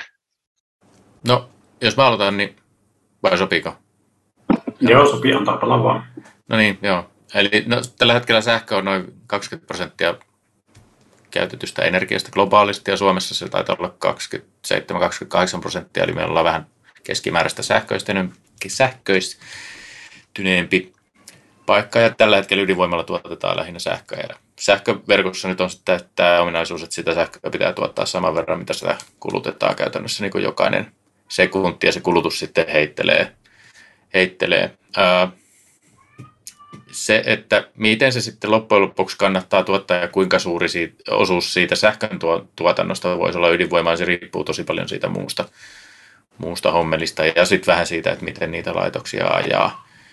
Eli Suomessa tällä hetkellä ydinlaitoksia ajetaan niin sanotusti perusvoimatuotannossa, eli ne tuottaa koko ajan tasaisesti, mutta esimerkiksi Ranskassa ja Saksassa niitä on ajettu niin sanotussa kuorman seurantamoodissa, eli ne menee sitten kysynnän mukaan ja muun tarjonnan mukaan vähän ylös alas, joka tarkoittaa sitä, että käytännössä kaikki sähkö voitaisiin tuottaa ydinvoimalla, ne vaan sitten seuraisi sitä kuormaa sillä Mutta se, että onko sillä järkevää tehdä, niin tuskin kovinkaan monessa paikassa. Et esimerkiksi meillä on vesivoimaa, millä pystyy säätämään hyvin, hyvin tota, sitä kulutusvaihtelua, yöpäivävaihtelua kysynnässä, mitä, mitä vesivoima pääosin nyt tekee. tekee. Mutta eli et, riippuu tosi paljon siitä muusta infrasta. Ja, ja tietysti jos on halpa keino säilyä energiaa tai sähköä, niin sehän auttaa sekä uusiutuvia, mutta se auttaa tosi paljon myös sitten ydinvoimaa ja muita tällaisia perusvoimatuotantoja, kun ne pystyy silloin ajamaan niitä laitoksia käytännössä täysillä koko ajan, eli ei tarvitsisi tehdä edes sitä kuorman seurantaa, jos on sitä halpaa energiasäilyntävehettä. Ja tästä muuten joskus käynyt ihan mielenkiintoisia, hauskoja, vähän huvittavia keskusteluja joidenkin intohimoisesti uusiutuviin suhtautuvien ja ehkä intohimoisesti myös ydinvoiman vastustamiseen suhtautuvien tyyppien kanssa, että ovat, heillä on ollut päässään sellainen kuva, että niitä energiavarastoja ja joustoja käytetään jotenkin ainoastaan uusiutuvien niin kuin, tuotannon tasottamiseen, että et ei niitä, et, et ne niin kuin jyvitetään sinne ja sitten niitä ei voi käyttää niin kuin ydinvoiman tai kivihiilivoiman tuotannon niin kuin, tasottamiseen vastaamaan kysyntää, mikä on ehkä niin kuin jännä piirre, jos, jos sellaisen on itselleen rakentanut, mutta vähän kuvaa tota. Mutta sitten jos mennään niin kuin muuhun energiaan, eli se 80 prosenttia, ja siitä noin, noin puolet meidän kaikesta energiasta on itse asiassa lämpöä ja höyryä, siis lämmintä vettä, ja, ja se kuumaa höyryä erinäköisiä tarkoituksia. No ydinvoima on siitä kiva, että sehän tuottaa siis lämpöä, josta sitten tehdään sähköä. Eli, eli siellä niin kuin ydinvoimalla olisi tosi paljon annettavaa, toki sillä erotuksella sitten taas, että nämä sähköntuotantolaitokset on hirmu isoja, ne on gigawattiluokkaa, kun taas sitten jos sulla on joku teollinen prosessilaitos, olkoon se nyt sitten sellutehdas tai joku muu, niin se on sitten ehkä kymmeniä tai satoja megawatteja, että siinä pitäisi sitten olla parempi olisi ehkä olla sellainen pienreaktori, mikä, mikä siinä sitä höyryä. Ja sitten sen pitäisi olla vielä siinä saitilla aika lähellä, koska höyryn siirtäminen pitkiä matkoja on hankalaa ja näin poispäin. Ja sitten kolmas on sitten nämä vielä nämä liikenteen polttoaineet, mitä käytetään. Eli se on noin neljännes, neljännes kaikesta energiasta, niin niitä voidaan sähköistää tietysti liikenteessä sähköautoilla, mutta sitten on aika paljon myös sellaisia kohteita, missä olisi tosi kätevää saada tämmöisiä synteettisiä polttoaineita. On se sitten nämä kaasuverkot, mistä Janne mainitsi aikaisemmin, että jos meillä on se infra rakennettu, niin voi olla järkevää, että vaikka se tulisi vähän kalliimmaksi, niin tehdä sitä synteettistä metaania tai vetyä sinne, sinne kaasuverkkoon, niin se kannattaa tehdä verrattuna siihen, että sä sitten purat sen kaasuverkon ja rakennat jonkun muun verkon siihen tilalle, jossa voi mennä muuten, tyyliin vuosisata. Minkälaisia implikaatioita tuossa on sillä, mikäli polttomoottoriautojen myynti kielletään kokonaan? No Keski-Euroopan suhteen mä olen itse asiassa jonkin verran huolissani, koska siellä iso osa energiasta liikkuu kaasulla. Eli siellä on kaasuhellat ja kaasulämmitys suurimmassa osassa kämppiä ja, ja kiinteistöjä. Eli sähköverkot ei ole hirveän vahvat. Ei alueellisesti, mutta ei myöskään niin kuin talojen ja kiinteistöjen niin kuin sulakepoksit. Eli sitten jos sinne alkaa oikeasti tulla mittavia määriä sähköautoja, jotka, jotka joutuu sitten kuitenkin lataamaan itseään, niin siellä voi tulla pullonkauloja aika nopeasti loppupeleissä. Toki niitä sitten vaan pitää ruveta purkamaan ja asentaa isompia, isompia kaapeleita ja lisää voimalaitoksia ja kaikkea, mutta nämä on sitten semmoisia, että ihmiset ei tykkää siitä, että tulee sähkölinjoja lisää ja ihmiset ei tykkää siitä, että tulee lisää voimalaitoksia ja kaikkea muuta, että ei ihan ongelmattomia, että ne on, ne on pullonkauloja ja ne hidastaa. Suomessa meillä on siitä kiva systeemi, että on näitä sähkösaunoja aika pirusti, niin sähköverkot on mitotettu vähän erillä ja, ja liedet on pääosin myöskin sähkökäyttöisiä. Eli, eli meillä on vahvat kaapelit ja vahva sähköverkko, että täällä ei ole samalla lailla tulossa pullonkauloja sähköautojen lataukseen. Jossain kaupungeissa nyt ehkä sitten voi niin paikallisia tällaisia, mutta mä uskon, että ne jää aika, aika paikallisiksi ja sillä korjattavissa. Mutta joo, joo. Niin, niitä synteettisiä polttoaineita, niitähän voidaan sitten rakentaa sähköllä ja lämmöllä ja sitten tietysti voidaan tehdä ydinvoimalla. Et, et sekin on niin kuin, siis et kaikki energia voidaan tehdä ydinvoimalla, mutta niin se voidaan tehdä ihan millä tahansa muullakin. Et se mikä on järkevää, niin se on sitten toinen asia. Se aina riippuu tavallaan siitä paikallisesta kontekstista, että mitä sulla on tarjolla. Jos oot Norja ja sulla on hyvät vesivoimalat, niin fine, käytä niitä. Ja jos saat joku muu paikka, missä ei ole mitään, vaikka Ranska, niin, niin sitten kannattaa varmaan rakentaa vähän enemmän ydinvoimaa, että saat sen homman hoidettua. Tämä oli ehkä vastaus siihen kysymykseen. Tosi, multakin on niin kuin muutaman kerran eri tapahtumista tullut kysyä, että no mikä se on se unelma energia, miksi sitten. Sitten mä oon sellainen, että no riippuu missä.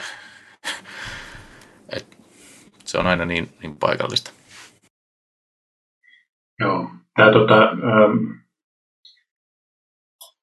Mä niin sanoisin, että jos joku, joku sanoo, että tota, kaikki energia voidaan tehdä ydinvoimalla tai että kannattaisi tehdä ydinvoimalla, niin mä kyllä kysyisin vähän, että kuinka paljon henkilö on niin oikeasti ikinä lukenut mitään asiasta. Että, että tota, vaikka niin kuin on juuri näin teoriassa mahdollista, mutta katsokaa nyt hyvät ihmiset, että minkälaisia vaikeuksia on oikeasti ydinvoiman rakentamisessa.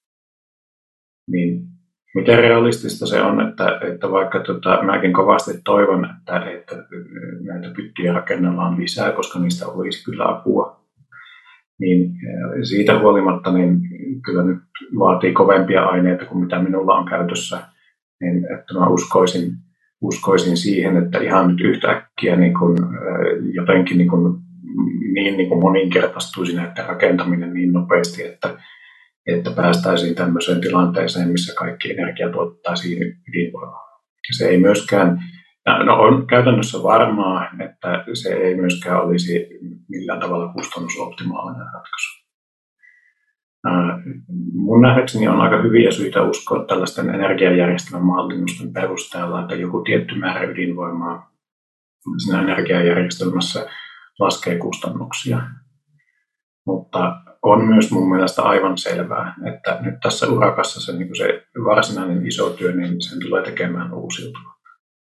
Mä oon heittänyt aika monta vuotta niin kuin tämmöisenä arviona, tai niin kuin Stetson Harrison menetelmällä tehtynä tota, arviona, että, että tota, sitten kun maailman energiajärjestelmä on fossiiliton, niin siellä tulee olemaan ydinvoimaa sellainen 5-20 prosenttiin, ja se 20 prosenttia voi olla aika optimistinen, että sanoisin ehkä, että 50. Ja on myös täysin mahdollista, että sitä on vähemmän. Eli näiden uusiutuvien huonoudesta on puhuttu kauan, ja niissä on ongelmia, mitä mekin ollaan Raulin kanssa käsitelty ihan jonkin verran, mutta siellä on myös hyvin paljon sellaista, että, että tota, aikanaan esimerkiksi niin julistettiin varmaksi, että sähköverkko kaatuu, jos siellä on 5 prosenttia vaihtelevia uusiutuvia niin tuulivoimaa. No ei kaatu. Sitten se piti kaatua, kun oli 20 prosenttia. No ei kaatu. Mä en tiedä, missä nykyään mennään, että onko se jossakin, niin kuin, sanotaanko, että jos on 80 prosenttia, niin sitten kaatuu sähköverkkoon. Mutta henkilökohtaisesti niin äh, olen aika varma, että tämmöiset arviot, mitkä sanoo, että ei voida tehdä uusiutuvilla, niin aliarvioi vahvasti ihmisten kekseliäisyyden ja tällaisten järjestelmien joustavuuden sitten, kun mitä oikeasti ruvetaan miettimään tältä pohjalta. Ja äh, tämähän ei ole millään lailla ristiriidassa sen kanssa, mitä Rauli vaikka sanoi näistä pullonkauloista. Että tällaisia pullonkauloja ilman muuta on. Ja äh, uskon, että varmaan monessa kohtaa ne tulee hidastamaan esimerkiksi tätä siirtymää. Mutta silleen loppujen lopuksi niin se, että vedetään paksummat kaapelit ja laitetaan jykevämmät tota, sulaketaulut, niin onko tämä nyt sellainen ongelma oikeasti, että, että tähän se on niin kuin posahtaa? Minä epäilen suuresti. Ei tietenkään kosaha, mutta pullonkaula ja, ja niin kuin hidastaa. Ja tämmöinen asia ehkä, mitä mä oon itse tuonut esille keskusteluun lähinnä siksi, että siitä, siihen voitaisiin kiinnittää huomiota nyt, kun se vielä ei ole ongelma niin kuin monessa paikassa, jotta, siihen, jotta se pullonkaula sitten kevennys. Mä ehkä haastan tuossa pikkasen, tai, tai suostun olemaan sun kanssa samaa mieltä tuosta ydinvoiman mielestäni vaatimattomasta osuudesta, jos siihen sisältyy vain nykyisen kaltainen ydinvoima. Eli silläkin alalla on tosi paljon innovaatiota sekä niin kuin reaktoriteknologiassa että siinä, miten niitä valmistetaan ja miten niin kuin projekteja ajetaan läpi ja, ja miten niitä tehdään ja mihin niitä sijoitetaan. Ää, ihan samalla tavalla kuin uusiutuvissa ja energiavarastoissa on, on niin kuin mittavaa innovaatiota ja, ja kekseliäisyyttä, niin, niin sielläkin sektorilla on. Ja niin kuin sanoit, niin kyllä toi niin surkeata ja hidasta on ollut etenkin länsimaissa toi ydinvoimarakentaminen tässä nyt pitkään. Jos silloin kun sitä on nyt ylipäätään yritetty tehdä, niin se on mennyt, mennyt huonosti. Eli siitä mä oon niin ihan samaa mieltä, että, näillä tällaisilla projekteilla tätä hommaa ei niin kuin ratkaista ja niillä se osuus tulee jäämään pieneksi. Mutta jos me kehitetään vaihtoehtoisia tapoja, niin kuin esimerkiksi tuossa alussa mainittiin tämä Shipyard Nuclear in Finland-selvitys, minkä mä tein, niin globaaleilla, meillä on noin 280 telakkaa maailmassa, jotka tällä hetkellä toimii noin puolella teholla, eli on vähän ylikapasiteettia. Ja jos siitä vapaana olevasta kapasiteetista jonkinlainen siivu valjastettaisiin esimerkiksi tämmöisten offshore-ydinvoimaloiden rakentamiseen, niin niitä alkaisi tulla satoja gigawatteja vuodessa hyvin äkkiä. Tai no hyvin äkkiä, mutta siis se niin kuin roadmap on niin kuin selkeästi näke, nähtävissä, että yksi telakka voi valmistaa pari laivaa, siis tämmöinen pienempikin telakka, mitä esimerkiksi Suomessa on suhteellisen pieniä kuitenkin nämä vielä, niin, niin kuitenkin useita laivoja vuodessa, koska niitä tehdään niin kuin vaiheistain. Eihän se alusta loppuun tehdä vuodessa, mutta että niitä valmistuu. Ja yhdellä laivalla voi olla sitten vaikka 500 megawattia tai jopa gigawatti reaktorisähkötehoa. Ja sitten kun niitä alkaa ynnäilemään, että näitä tehtäisiin niin kuin useammassa paikassa, niin se, se voi niin kuin, niin siellä on polku olemassa siihen, että jatkossa ydinvoimaa rakennetaan vuodessa yhtä paljon kuin mitä meillä on nyt sitä yhteensä. Ja se on niin kuin sellainen maailma, mihin itse tässä tietysti pyrin, koska se tarkoittaa sitä, että ilmastonmuutos ratkeaa hyvin paljon nopeammin kuin nykyisellä polulla. Joo, ilman muuta ja tähän kannattaa pyrkiä. Siis ihan jos saadaan yksikin tämmöinen ydinvoimalla aikaan, niin eh, sekin auttaa jo paljon. Ja tietysti tuossa mulla on just tuossa numero esillä, että viime vuonna valmistettiin näköjään 152 gigawattia, eh, gigawattia tuulivoimaa ja tämä kasvaa hyvin nopeasti, että, että tota, myös tämä, tämä niin kuin rakennuskapasiteetti lisääntyy. Sehän, sehän pyöri pitkään niin kuin 50 gigawatin tienoilla, mutta nyt ihan viime vuonna Mm. Siis nyt, nyt mä sanoisin, viime vuonna se on niin kuin, nousi tosi roimasti. Joo, mä, mä sanoisin, että me ollaan nyt niin kuin, ollaan semmoisessa kiihtymisvaiheessa tässä, että, että tämä, tämä homma lähtee tästä kiihtymään. Yhden asian toisin nyt, mitä ei ole vielä toistaiseksi tullut esille tämän ydinvoimaan liittyen, mikä on ihan ikävä kyllä oikea komplikaatio, niin on se, että kaikki voimakkaat neutronilähteet on potentiaalisia atomipommin aineiden tehtaita, vaikka onkin niin, että, että tällaista siviilireaktoria ei ole kovin helppo tai järkevä käyttää, käyttää esimerkiksi plutoniumin valmistamiseen, mutta tota, tämä on, tämä on sellainen kysymys, että mikä valitettavasti siis niin kuin olisi paljon mukavampaa, jos ei olisi, mutta suurvallat on ihan oikeasti niin hieman nihkeitä monessa tapauksessa tälle ydinvoiman lisäämiselle tästä syystä. Ja tämä, tämä on semmoinen, niin kuin, tämäkään ei ole mikään ratkaisumaton ongelma tietenkään, mutta tota, tällä on tiettyjä niin kuin, vaikutuksia todennäköisesti ja voi olla, että esimerkiksi tämmöiset liikkuvat reaktorit saattaa törmätä tämmöisiin kansainvälispoliittisiin ongelmiin. Toivottavasti ei törmää, toivottavasti ne, jos ne törmää, ne saadaan ratkaistua, mutta että, että ydinvoima on sillä lailla poikkeuksellinen sen energian lähde, niin kuin tämä Suomen ydinenergialain, nykyisen ydinenergialain isälmä akateemikko, tämä, tämä tota, Laurila, niin hän kirjoitti tästä jo niin kuin vuonna 1968 niin kuin sellainen kirja, joka on edelleen erittäin kaukonäköinen missä hän totesi, että, että ydinenergia tulee aina olemaan poliittista. Joo, epäilemättä siis kaiken näköisiä pullonkauloja ja, ja tehtävää on niin sanotusti paljon, paljon esimerkiksi just näillä kelluvilla tai, tai meren pohjaan kiinnitettävillä voimaloilla, koska se on ihan uusi ympäristö. Siitä on tietysti kokemusta niin kuin ydinkäyttöisten laivojen ja sukellusveneiden muodossa ja, ja onpa tuolla toi venäläisten Academic Lomnosovkin, mikä on tietysti yksi esimerkki tällaisesta kaupallisesta hankkeesta. Mutta on siellä, on siellä toki tehtävää, mutta että tätä asiaa selvitetään jo niin kuin tällä hetkellä ja, ja ää, siellä ei mitään niin kuin ylitsepääsemätöntä ole, ole tällä hetkellä vielä, vielä niin kuin asiantuntijat löytäneet, jotka tätä on kuitenkin nyt jo useamman vuoden selvitelleet. Että kyllä ne on niin kuin ratkaisettavissa olevia ongelmia. Mutta sitten tulee esimerkiksi, jos nyt pullonkauloja haluaa sitten tästä, tästä väännettiä, niin, niin osaava henkilökunta, niin kuin operaattorit, insinöörit nämä kaikki. Sitten jossain vaiheessa varmaan ydinpolttoaineen tuotantoketju, eli, eli miten paljon saadaan urania maasta ja sitten toisaalta se rikastettua ja siitä tehtyä polttoainetta. No sitäkin on tällä hetkellä käsittääkseni jonkinlaista ylikapasiteettia, että ihan heti siihenkään ei. Mutta sitten tietysti jos ruvetaan puhumaan näistä niin sanotusti älyttömistä vauhdeista, mitä mä äsken mainitsin, että satoja gigoja tulisi, tulisi niin kuin vuodessa, niin kyllähän toi tarkoittaa sitä, että näiden toimitusketjujen pitäisi, pitäisi niin kuin myös yhtäkkiä kymmenkertaistua. Että eihän se ihan vuodessa tai kahdessa tule tapahtumaan, että kyllä siihen voi mennä. mennä, mennä tota. Mutta sama, sama se on, että jos me halutaan sähköinen liikenne, niin akkutuotantokapasiteetti pitää satakertaistua tässä. No, jos nyt siteerataan Teslaa, niin niillä oli pari vuotta sitten se Battery Day.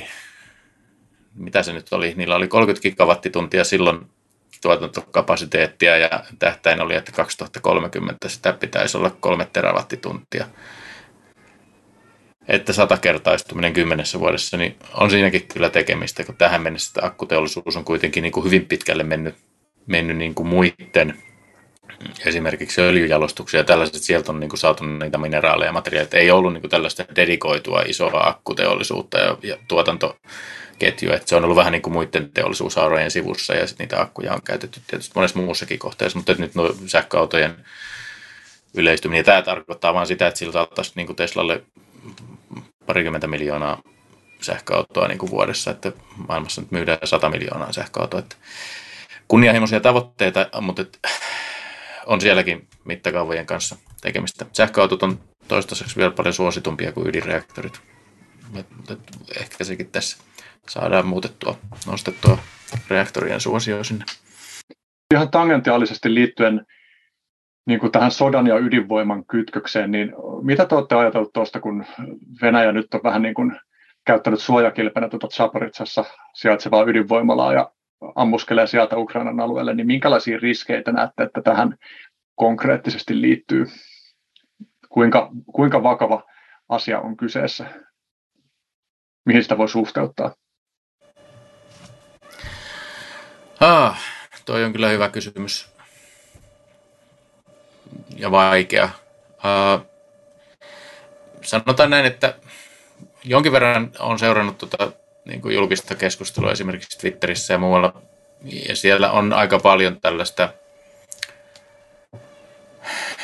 ja Suomessakin on, on mun mielestä ilmastu tällaisia, että ydinvoimalat ei olisi niin kuin kestäviä, että ei niitä ole tehty kestämään sotaa niin kuin tyyppisiä lausuntoja. Toi taisi olla jopa jo siteeraus joltain, joltain suomalaiselta johon voisi ehkä vastata sillä että joo, ei niitä ole tehty kestämään sotaan, mutta että kyllä energiainfrastruktuurista on niin kuin sieltä ihan vahvemmasta päästä. Että sieltä on, sanotaan näin, että jos sulla on sota siinä ympärillä, niin se, että sä kuolet äkilliseen akuuttiin lyijymyrkytykseen on paljon isompi riski kuin se, että sä saisit jotain vahinkoa itsellesi siitä ydinvoimalasta, vaikka siellä niin kuin tapahtuisi jotain, jotain isompaa. Eli siihen sotaan verrattuna se riski on edelleen niin kuin tällainen, niin kuin, jos ajatellaan suoraa kansanterveydellistä vaikutusta, niin se on pienempi. Mutta sitten siihen liittyy just nämä kaikki, kaikki pelot, pelot ja, ja sosiaaliset vaikutukset, mitä sitten tapahtuisi, jos siellä, jos siellä tota, tulisi joku poikkeustilanne sillä että, että ja siis, paine, paineastiat poksahtelee tai, tai että tulisi niin kuin kunnollisia sotatoimia siellä, niin, niin kyllä siis sillä hirveitä vaikutuksia syyllistyykö puolustussotaa käyvä valtio, jonka omistaman ydinvoimalan vihollinen on vallannut, niin ampumalla sinne alueelle, niin syyllistyykö puolustava valtio sotarikokseen? Vaikea sanoa, Joo, ydinvoimalan hyökkääminen on käytännössä mun mielestä sotarikos, niin. mutta... Niin siis tämmöisten tota, vaaralli, mun ymmärtääkseni nyt sillä en, älkää nyt kukaan ottako minulta sotarikosneuvoja, mutta mutta tota, ymmärtääkseni tämmöistä niin vaarallisia aineita siis, tai tota, voimia sisältävien laitosten kimppuun hyökkääminen on sotarikos. Minä en, en usko, että siinä nyt varsinaisesti erotellaan, että kuka sinne hyökkää. Mutta että siellähän nyt siellä, mistä nyt tällä hetkellä puhutaan, tämä Zaporitsan laitos, niin siellähän on kuusi kappaletta painevesireaktoreita, Eli se on aika lailla samanlainen kompleksi kuin mitä Fukushima oli. Ja tuota, me varmaan siitä saadaan jonkinlainen semmoinen arvaus siitä, että jos siellä nyt silleen on ne voimalat käynnissä ja sattuu jotain pahasti, niin minkä, minkä suuruisesta niin laskelmasta ja vahingosta niin todennäköisemmin puhutaan. Henkilökohtaisesti en usko, että sieltä, sieltä vapautuu mitään niin kuin, kuinkaan merkittäviä määriä säteilyä, säteilyviä aineita oikeastaan missään, missään tilanteessa, mutta tota, tämä, että, että Venäjä on valmis käyttämään tätä laitosta tällä lailla niin kuin hyödykseen ja ehkä ennen kaikkea jopa mitä Medvedev tuossa vihjaili, että Euroopan ydinvoimalaitoksille voi sattua onnettomuuksia, niin minua vähän kyllä hirvittää, että nämä saattaa olla aika, aika isoja juttuja nyt, kun ruvetaan puhumaan siitä, että tästä ydinvoimaa rakentaa lisää. Eli mä näkisin tuon uhan olevan niin kuin ennen kaikkea siinä. Joo, ja just tämä niin kuin tietynlaista pelkoa lietsova keskustelu siitä, missä taas niin kuin annetaan ymmärtää, mutta ei välttämättä ymmärretä antaa, eli ei lopulta tiedetä niitä todellisia vaikutuksia, mitä, mitä sillä nyt sitten olisi, niin, niin, niin pelaa kyllä siinä mielessä niin kuin tuontifossiiliriippuvuuden pussiin, että, että vaikeuttaa mahdollisesti kyllä ydinvoiman rakentamista niin kuin jatkossa, tai tekee sen vastustamisesta helpompaa, koska sitä voi vastustaa jatkossa myös tällä argumentilla helpommin, että entäs jos. Entäs jos. Ää, käsittääkseni se tilanne siellä on sellainen, että siellä on yksi tai kaksi reaktoria käynnissä jonkinlaisella teholla, ei vissiin ihan täydellä. Tai sitten se oli niin, että yksi on täydellä ja, ja yksi on pienemmällä.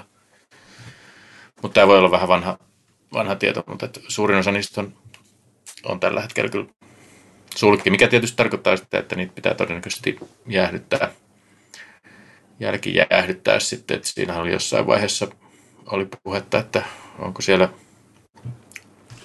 vesipumpuille diiseliä ja ja kaikkea muuta tällaista, mikä on tietysti aiheuttaa myös, myös huolta, vaikka jos siellä nyt sitten joku reaktori lähtisi kuumenemaan, niin no, edelleen mä veikkaan, että se lyijymyrkytyksen vaara siinä, siinä lähialueella on, on niin kuin se keskeinen huoli, mistä tavallaan pitäisi olla huolissaan, mutta kaikkihan rupeisi välittömästi puhumaan, puhumaan siitä ydinvoimalasta. Ihan niin kuin kävi Japanissakin, että se tsunami ja, ja parikymmentä tuhatta kuollutta unohdettiin aika nopeasti, kun ruvettiin kyttäämään, että mitä siellä Fukushima ydinvoimalassa niin tapahtuu, mihin se ei sitten käytännössä loppujen lopuksi menehtynyt, menehtynyt juuri kukaan. Ja henkilökohtaisesti mä oon kyllä suuresti ihmetyttä, että miksi niitä laitoksia ei ole ajettu kylmäsulkuun. Että jotenkin, siis suoraan sanottuna tuntuu, tuntuu kyllä hurjalta, että jos ympärillä käydään taisteluita, niin, niin, niin mm. että ydinvoimalla ei ajeta alas. Siitä huolimatta, että tämä, tämä on kyllä sillä lailla, että suoraan sanottuna toivon, että Suomessa ei ikinä toimita tuolla lailla, koska kyllä se kuitenkin siis niin kuin, no siinä on se, se riski, mikä Fukushimassa oli, että sitten, sitten tota, ei saadakaan niin kuin jäähdytettyä laitosta, jos, se, jos jotakin tapahtuu. Kieltämättä on kyllä itsekin yhdentellyt aika, aika kovalla pokkerinaamalla hommaa siellä tehty, että ehkä siitäkin jossain vaiheessa julkaistaan joku kertomus, että miten, miten tähän, tähän tilanteeseen päädyttiin, että siinä sitten vaihto omistajia tietysti jossain vaiheessa ja jos on ne samat operaattorit, ei pyörinyt vaikka kuinka kauan siellä, että ne rupeaa olemaan varmaan aika, aika loppu. Niin kuin, jos nyt kuvittelee, että kuukausitolkulla olet niin tuollaisessa miehitetyssä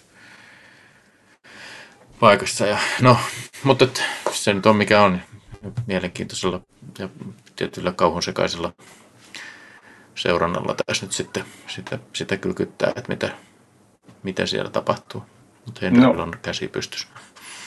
Joo, tai kun Zoomista puuttuu vielä semmoinen ominaisuus, että voisi niin kuin esimerkiksi signaloida helposti, että voisi siirtyä vaikka seuraavaan aihekokonaisuuteen tai jotain, niin sitten pitää yrittää jotenkin improvisoida, että miten viestiä, monet sellaiset samassa tilassa olemisen niin kuin sosiaalisen kommunikaation menetelmät puuttuu tästä. Pitää kokeilla jotenkin navigoida.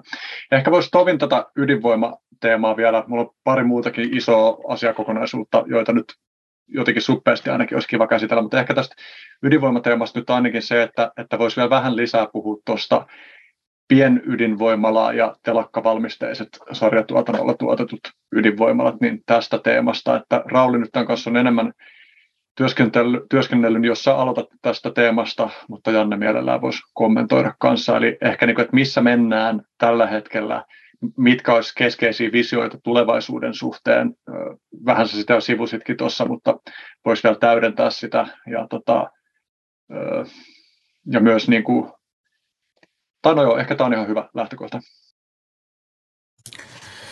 No joo, eh, Jannehan tekee sitä Plan B-tutkimusta, että mitä, mitä tapahtuisi energiaa siirtymällä, jos se tehtäisiin niin kuin tietyllä tavalla sotatilaolosuhteissa tai mahdollisimman tehokkaasti, niin, niin tuo telakkavalmistus on niin kuin yksi, yksi tota, lähestymistapa siihen. Eli, eli jos mä otan pikkasen pakkia, niin pienreaktorit on suunniteltu tehtävissä niin kuin mahdollisimman pitkälle niin kuin valmiiksi tehtaissa tuotantolinjoilla, jolloin se tuotantoympäristö on, ei ole säänarmoilla ja se on hallittu ja siellä on ket, tuotantoketjut ja laadunvalvonta ja henkilökunta ja kaikki tavallaan siellä paikalla, jolloin se saadaan tehtyä paljon tuottavammin. Että se taitaa olla, siitä on jonkinnäköinen arviokin, että paikalleen rakentamisen ja tämmöisen telakkatyöskentelyn tuottavuusero siis onko se sitten, sitten tonnia rautaa per, per tota työtunti vai miten se mitataan, niin se on joku kaksi ja puoli kertainen, kaksi, kaksi kolme kertainen, eli tosi merkittävä,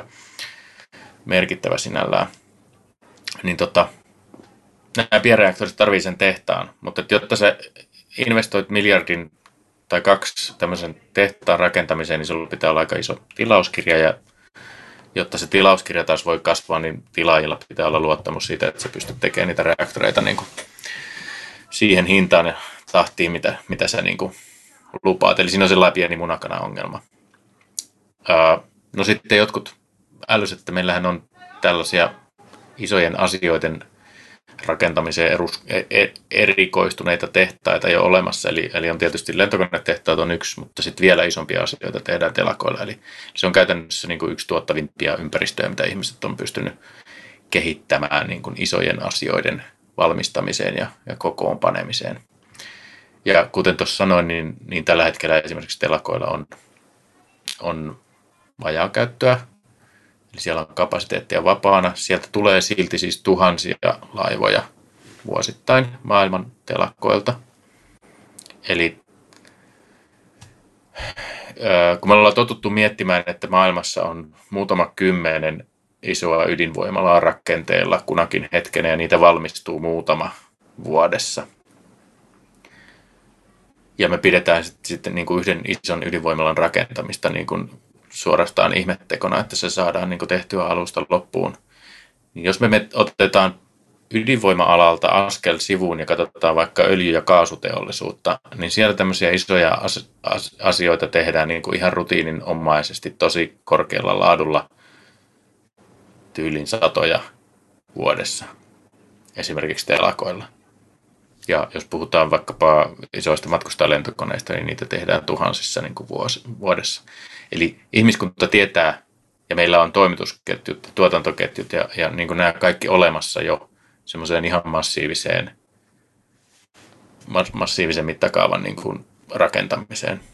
Se, että tätä tietysti tehtä, tehdään jo uusiutuvien osalta, jonkin verran, niin kuin Janne sanoi, että mitä 150 gigaa oli, oli tullut tuulta lisää, ja sen vertautuu sitten ihan hyvin tähän. Mä puhuin, että maailmassa voisi hyvinkin rakentaa satoja gigawatteja ydinvoimaa, ja ne tietysti siinä on se etu, että ne käy täysillä koko ajan, eli, eli se tuotettu energiamäärä on, on sitten vielä, vielä jonkin verran isompi. Uh, mutta et se, että sä viet ton paikalleen rakentamisen ongelmat, niin jos sä siirrät sen rakentamisen tämmöiseen telakkamaiseen ympäristöön, niin ne, se tuottavuus tosiaan kasvaa, kustannukset pienenee, tuotantovauhti nopeutuu, eli todennäköisesti tämmöisen niin kuin ison laitoksen ison laivan, kelluvan voimalaitoksen saisi rakennettua kolmessa vuodessa niin kuin alusta loppuun telakalla, varsinkin kun siihen pääsee niin kuin vauhtiin. Ensimmäisen kanssa tietysti menee aina vähän harjoitellessa, mutta ja sitten se toinen laiva, minkä sä teet, niin se on jo sit niin kuin sarjatuotantoa käytännössä telakoilla, jolloin sä pääset nauttimaan sarjatuotannon edusta, että, eduista, että saadaan tehtyä vielä, vielä paremmin. Niin tota, ja sitten jos otetaan vielä se, että ne on vedelle, veteen tai merelle yleensä, rannikolle tai merelle sijoitettavia ne, ne lautat tai, tai jalustat tai mitä ne nyt sitten onkaan. Se voi olla myös sellainen öljyporauslautatyyppinen ratkaisu, mikä on niin kuin jaloilla merenpohjassa, jos se on matalassa vedessä. Niin tota, se sitten toisaalta poistaa myös monia niin kuin ongelmia siitä paikalle niin kuin maalle rakentamisesta. Eli ensinnäkään se ei ole välttämättä kenenkään takapihalla, kun se voi olla vähän kauemmalla, voi olla siellä rannassa, rannassa tai vähän kauempana siinä. Et sun ei tarvi, niin kuin, toiseksi sun ei tarvitse tehdä niitä mittavia maanrakennustöitä sillä saitilla, eli kaivaa ensin helvetillinen monttu ja sitten täyttää se teräsbetonilla ja muuta, vaan se paatti viedään sinne ja sille pohjalle nyt varmaan pitää jotain valmistelua tehdä, mutta että sitäkin tehdään niin näiden öljy- ja kaasubisneksessä ihan sillä rutiininomaisesti. Eli sieltäkin puolelta on saatavissa tiettyjä niin kuin kustannussäästöjä ja, ja skaalautuvuuteen liittyviä etuja, että sä voit näitä, näitä niin kuin laittaa sinne ja ne ei välttämättä häiritse ihmisiä. Sitten on tietysti myös tämä turvallisuus, että jos ollaan huolissaan ihmisten turvallisuudesta, niin on, on ehkä ihan kiva, että siinä että ei sitten oikeasti ketään asu niin kuin ihan lähellä, että se laitos on siellä merellä, merellä eikä sinne ole niin kuin helppo, helppo päästä Plus, että siinä on vettä ympärillä, mikä on tämä yleinen, millä ydinvoimaloita jäähdytetään. Sitten jos niissä tulee joku ongelmatilanne, niin vesi, vesi ei ainakaan välttämättä ole niin kuin ongelma. Et se toki pitää suunnitella se laitos sillä järkevästi, että, että sitten tulppa pohjasta irti ja täytetään vedellä se ja, ja se jäähtyy sitten, sitten sillä ja hätätapauksessa menee vaikka pohjaa odottelemaan sitten jäähtymistä ja sitä, että joku sen nostaa sitä ylös. Eli tässä on aika paljon tällaisia mahdollisuuksia, vaikka tietysti niin kuin tuossa aiemmin puhuttiin, niin kyllähän tämä tuo niin kuin uusia selvitettäviä asioita myös. Mutta itseäni kiehtoo just toi, että me voitaisiin oikeasti niin kuin, sanotaan näin, että 10-100 kertaistaa toi meidän niin kuin ydinvoiman rakentamisnopeus, jos me lähdettäisiin niin kuin tosissaan tekemään tällaisia. Ja se on niin kuin just sellainen muutos, mitä me tarvitaan. Ja sitten toisaalta se kustannussäästöpotentiaali siellä on niin huima, että siinä vaiheessa tulee tämmöiset synteettiset polttoaineet esimerkiksi. Eli tehdään vetyä ja, ja siitä ammoniakkia tai hiilivetyä sitten vaikkapa niin kuin lentokerosiinia, niin tulee kilpailukykyiseksi tämmöisen pitkän, pitkän ajan keskiarvohintojen kanssa ihan fossiilisten polttoaineiden kanssa ilman mitään niin kuin, ilman hiiliveroja ja niin kuin muita tällaisia, että se alkaa olla niin kuin samassa koko luokassa, mutta se on hiilineutraali. Niin kuin, toki tämä vaatii niin kuin rajusti toistoja, että saadaan ne kustannukset niin kuin alas, mutta että se polku on tavallaan niin kuin olemassa siellä, ihan niin kuin se oli olemassa niin kuin aurinkopaneelillekin, että kun näitä ruvetaan massiivisesti tekemään, niin sehän on vaan hiekkaa, hiekkaa jota sitten jalostetaan paneeliksi ja toki siihen laitetaan sitten vähän jotain muutakin, mutta että siellä ei niin kuin mitään sellaista fundamentaalista, mikä tekisi siitä hirmu kallista. Meidän pitää vain nyt keksiä keinot, että miten ydinvoima voidaan ruveta rakentamaan sillä että se fundamentaalisesti kallis osa otetaan pois. Ja, ja valitettavasti, tai en, en nyt sano valitettavasti, mutta siis öljy- ja kaasuteollisuus on näyttänyt tässä kyllä hyvää esimerkkiä, että sieltä olisi paljon opittavaa, just niin kuin telakkatoiminnan kautta, että näin sen voisi niin kuin tehdä, että otetaan ne opit sieltä ja, ja aletaan soveltaa ja rakentaa. Joo, tämä tota, siis tuossa on todella paljon semmoisia houkuttelevia piirteitä, olisi just sijoittaa näitä voimaloita merelle, kenties kauaskin merelle. Mä voisin oikein hyvin nähdä vaikka silleen, me tullaan rakentamaan maailmassa aika paljon merituulipuistoja, että siellä jossain keskellä olisi sitten tämmöinen myös niin kuin voimalalautta. Ja se olisi, voisi olla niin esimerkiksi järkevä vaikka ihan siitä, silläkin lailla, että se sitten sitten tota, jos siinä olisi vaikka tämmöinen, sanotaan vaikka se ammoniakin tuotantolaitos siinä samassa, niin se voisi sitten ottaa virtaa joko niiltä tuulivoimaloilta tai sitten sitä atomipytystä tarpeen mukaan. Eli, eli siis niin kuin tämä on, tämä on minusta todella, niin kuin, todella houkutteleva ajatus ää, siinä se, niin kuin, just se ongelma, mikä näin itse ehkä niin kuin, oikeastaan semmoisena isoimpana mahdollisena niin mihin se voi pysähtyä, niin on se, että niin kuin sanoin, niin suurvallat ei välttämättä hymyile ajatukselle kelluvasta neutronilähteestä, jonka voi hinata jonnekin tota, piiloon mutta tota, tämäkin on, on siis sillä lailla, että niin kuin, en usko, että tämä on mitenkään niin ratkaisematon ongelma. Sitten on tietysti näitä, että minkälaisiksi vaikkapa niin kuin huolto- ja käyttökustannukset muodostuu, kun ollaan tekemässä merivesiympäristössä, mikä ei ole oikeastaan yhtään millekään kovin niin kuin, mukava, mukava ympäristö, mutta jälleen nämä on, nämä on sellaisia asioita, että, että tota, mitkä varmasti olisi, olisi ihan ratkaistavissa ja kyllä niin kuin, toivon, toivon, että homma etenee, koska nämä on tosiaan, asia on tosiaan niin, että jos tässä päästäisiin tämmöiseen niin suursafetuotantoon, niin, niin, niin hintoja saataisiin alas hyvin mahdollisesti aika paljon. Ehkä tässä voisi vielä jatkaa siihen sotamobilisaatioteemaan, eli jos sä voisit Janne vähän esitellä sitä ja, ja sitten kytkeä sitä hieman myös tähän, tähän, mutta myös laajemmin puhua siitä, että mistä siinä on kyse, mitä sillä voisi olla annettavaa, miksi se on ajankohtaista ja relevanttia. Niin. Joo, me tuota, ruvettiin tuossa alkuvuodesta 2020 selvittelemään, että, että mitenköhän nopeasti me kyettäisiin tämä ilmastokriisi taputtelemaan, jos siihen suhtauduttaisiin niin kuin sotaan. Ja tota, meillähän on siis olemassa historiassa sellaisia loistavia esimerkkejä siitä, että miten tarpeellisiksi koettujen asioiden tuotantoa on kiihdytetty aivan huikean paljon. Että esimerkiksi niin äh, katsotaan vaikka niin kuin Yhdysvaltojen lentokoneteollisuutta, mikä tuotti ennen toista maailmansotaa, kun hädintuskin 3000 lentokonetta vuodessa, niin siellä oltiin muutamassa vuodessa nostettiin se tuotanto niin kuin 270 000. Ja, ja tota, tämä on niin kuin, Tämän tyyppiset projektit on siis niin kuin silleen ihan mahdollisia. Tässä on tietysti se, että Yhdysvallat käytti tuolloin sotimiseen, niin käytännössä pääasiassa sotamateriaalin tuotantoon parhaimmillaan 44 prosenttia bruttokansantuotteistaan. Ja tämä oli itse asiassa, tämä oli amerikkalaisille oikein hyvä aika. Se, tota, suuri osa amerikkalaista vaurastui hyvin paljon ja sinne rakennettiin pohja sitten tälle Yhdysvaltojen sodan jälkeiselle taloudelliselle ylivoimalle. Mutta että on tietysti niin kuin, haasteita siinä, että miten tällainen saataisiin todellisuudessa niin kuin toteutettua, jos uhka ei ole sellainen samanlainen konkreettinen kuin natsit. Ja, ja tota, no, me ollaan tätä selvitelty jonkin verran. Vielä on paljon tekemistä ja mä koitan päästä tekemään tässä nyt niin kuin kevääseen mennessä jonkinlaista raporttia aiheesta. Mutta näyttäisi siltä tässä vaiheessa, että, että jos me niin kuin todella haluttaisiin, niin me saataisiin kyllä maailman energiajärjestelmä pois fossiilisista niin semmoisessa 15 vuodessa ehkä nopeamminkin, ja se todennäköisemmin maksaisi joitain prosentteja bruttokansantuotteesta.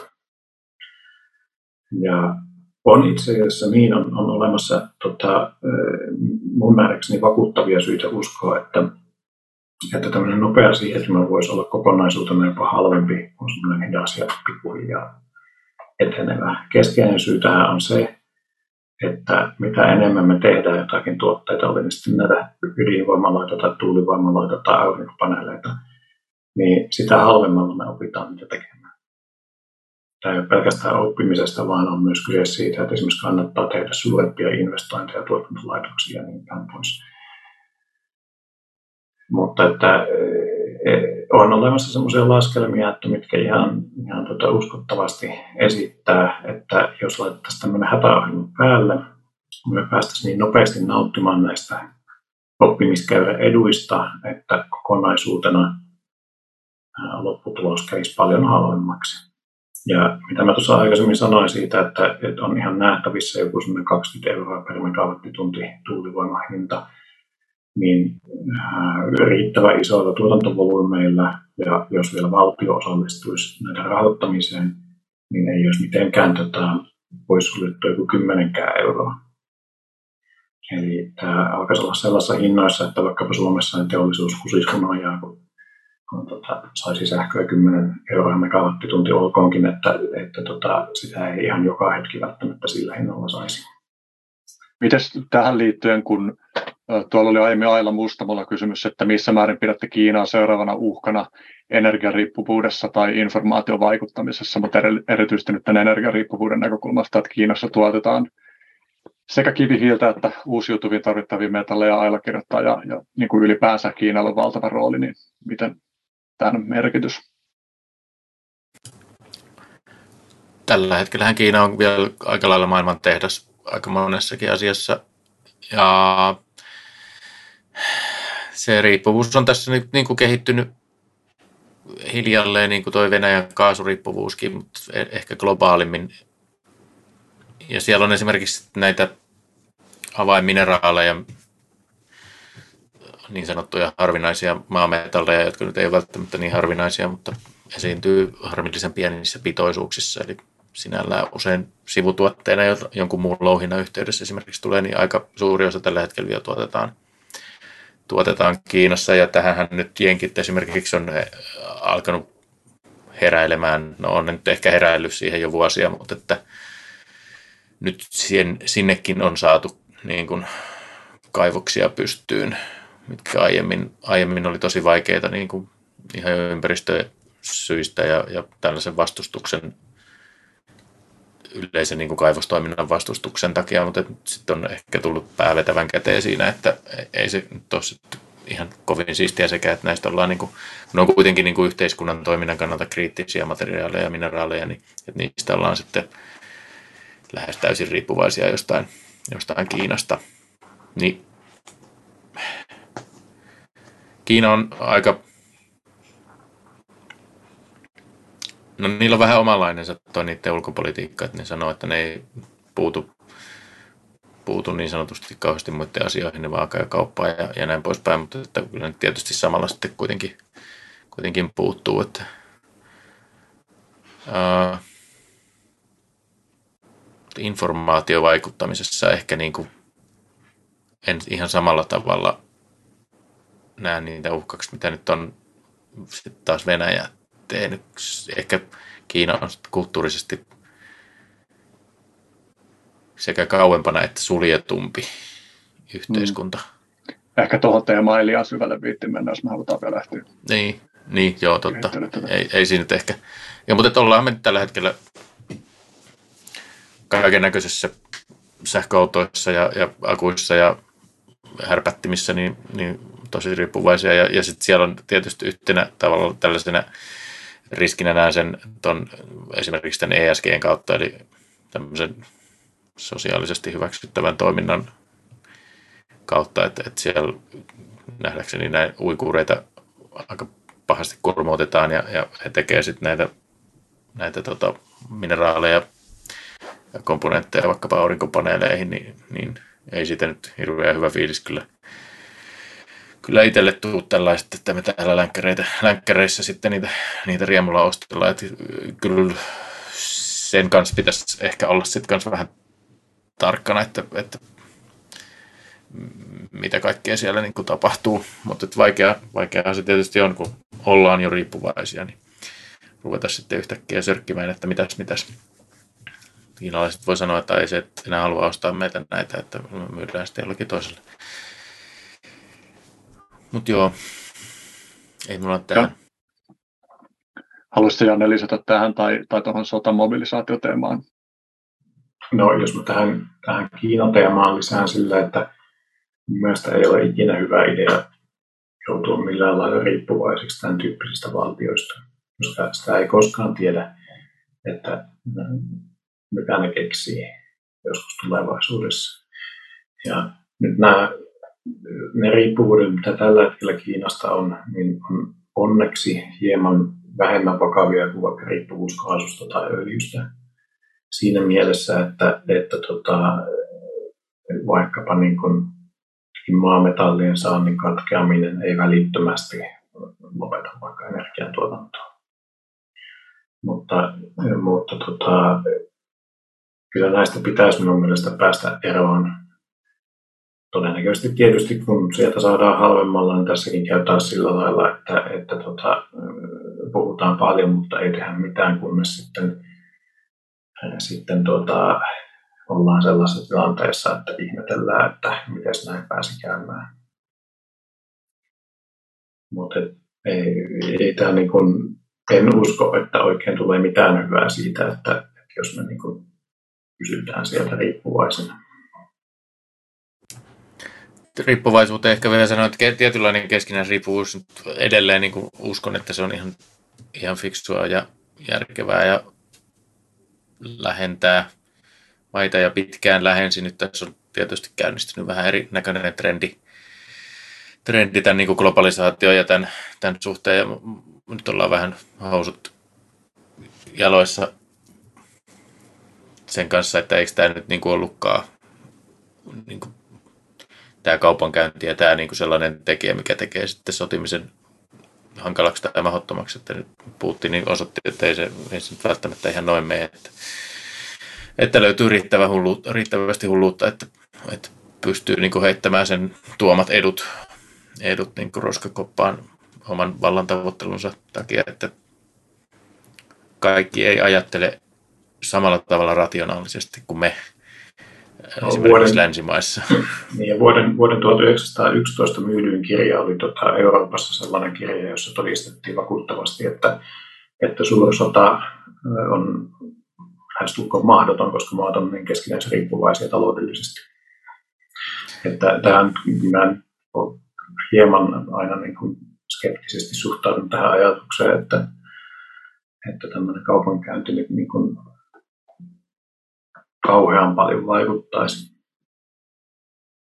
Ehkä tässä yhteydessä voisi vähän myös kommentoida, tuota, sä tuossa alkuvalmistelussa Janne viittasit niin kuin kamppailuun autokratioiden ja demokratioiden välillä, että jos niin kuin kääntää vähän tästä katsetta just tulevaisuuteen, että minkälainen on maailman tulevaisuus näiden kriisien keskellä, niin, niin keskeinen kysymys onkaan just se, että miten tässä ehkäistä se, että luisutaan yhä enemmän autokraattisten tai diktator, diktatoristen systeemien tai valtioiden niin kuin valtapiiriin ja, ja nousuun, mitä mahdollisuuksia demokratialla on. Ja sitten tähän liittyen, just mainitsin teille, että katselin eilen kiinnostavaa videota, tota, jota suosittelen kaikille, pistän sen linkin tuonne kommentteihin, mutta Daniel Schmachtenberger, joka on just tällaisten systeemisten ongelmien ja niihin liittyvien peliteoreettisten mekanismien niin kuin, yksi mun mielestä terävimpiä artikuloijia, niin hänellä oli tällainen video nimeltä In Search of the Third Attractor, jonka ajatuksena on just tavallaan se, että, että tässä tarvitsisi niin kuin samanaikaisesti välttää se, että mennään liikaa kontrolliin ja sitten toisaalta myös välttää se, että liian vähäistä kontrollista syntyvä kaos niin kuin sysää meidät kuseen yhä syvemmälle. Mutta niin kuin, että joo, näiden väliset jännitteet, jos haluaisitte vähän kommentoida tätä. Mun nähdäkseni tässä on menossa sillä lailla tällä vuosisadalla tämmöinen, pääsemme taas osaksi tämmöistä hauskaa ideologista sotaa, mikä niin viime vuosisadallakin vähän käytiin. Ja luulen, että sitä nyt tullaan käymään semmoisen nämä kolme tämmöistä niin kuin päätä tässä on, niin on, yksi on nämä autokratiat, yksi on sitten tämmöiset oligarkiat, kuten Yhdysvallat, ja sitten yksi toivottavasti on sitten tämmöiset enemmän demokratiat, kuten vaikka Pohjoismaat ja suuri osa Euroopasta. Ja tota, henkilökohtaisesti uskon, että niin pitkällä tähtäimellä tämmöinen hajautetumpi päätöksentekomekanismi, mikä demokratiaan sisältyy, niin se tulee osoittautumaan tehokkaammaksi ja sen takia, sen takia tota, pääsee ennen pitkään niin hallitsevaan asemaan, mutta kuinka kauan tämä ennen pitkään on, niin on erittäin hyvä kysymys. Ja äh, kyllä mun mielestä pitäisi nyt siihen ruveta varautumaan, että, että tota, tässä joudutaan niin kuin jonkunlaiseen vastakkainasetteluun todennäköisesti Kiinan johtaman blokin kanssa. Lisämausta tulee siitä, että siellä on myös Intia, joka ei ole nyt oikein ollenkaan niin kuin Kiinan kaveri, mutta ei ole myöskään sille varsinaisesti Euroopan kaveri. Ja tota, miten tätä niin kuin, tämmöistä kisaa sitten käydään, niin toivottavasti nyt sitten enemmän enemmän niin kuin rauhanomaisin keinoin, mutta, mutta tota,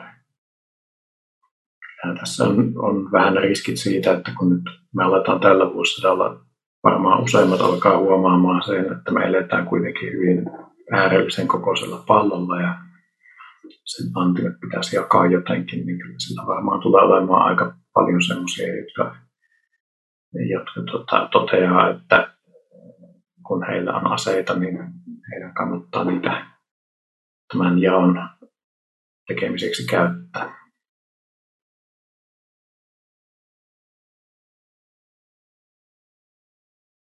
Rauli kommentoida. Voinko mä ottaa tästä niin kuin, tuolla Salperin Ville ehkä tähän jotenkin hieman liittyen laittokyssärin. Jos Venäjän hyökkäyssota päättyisi rauhaan, miten suuressa määrin arvelette eurooppalaisen energiasektorin palaavan entisen eli käyttämään halpaa venäläistä energiaa?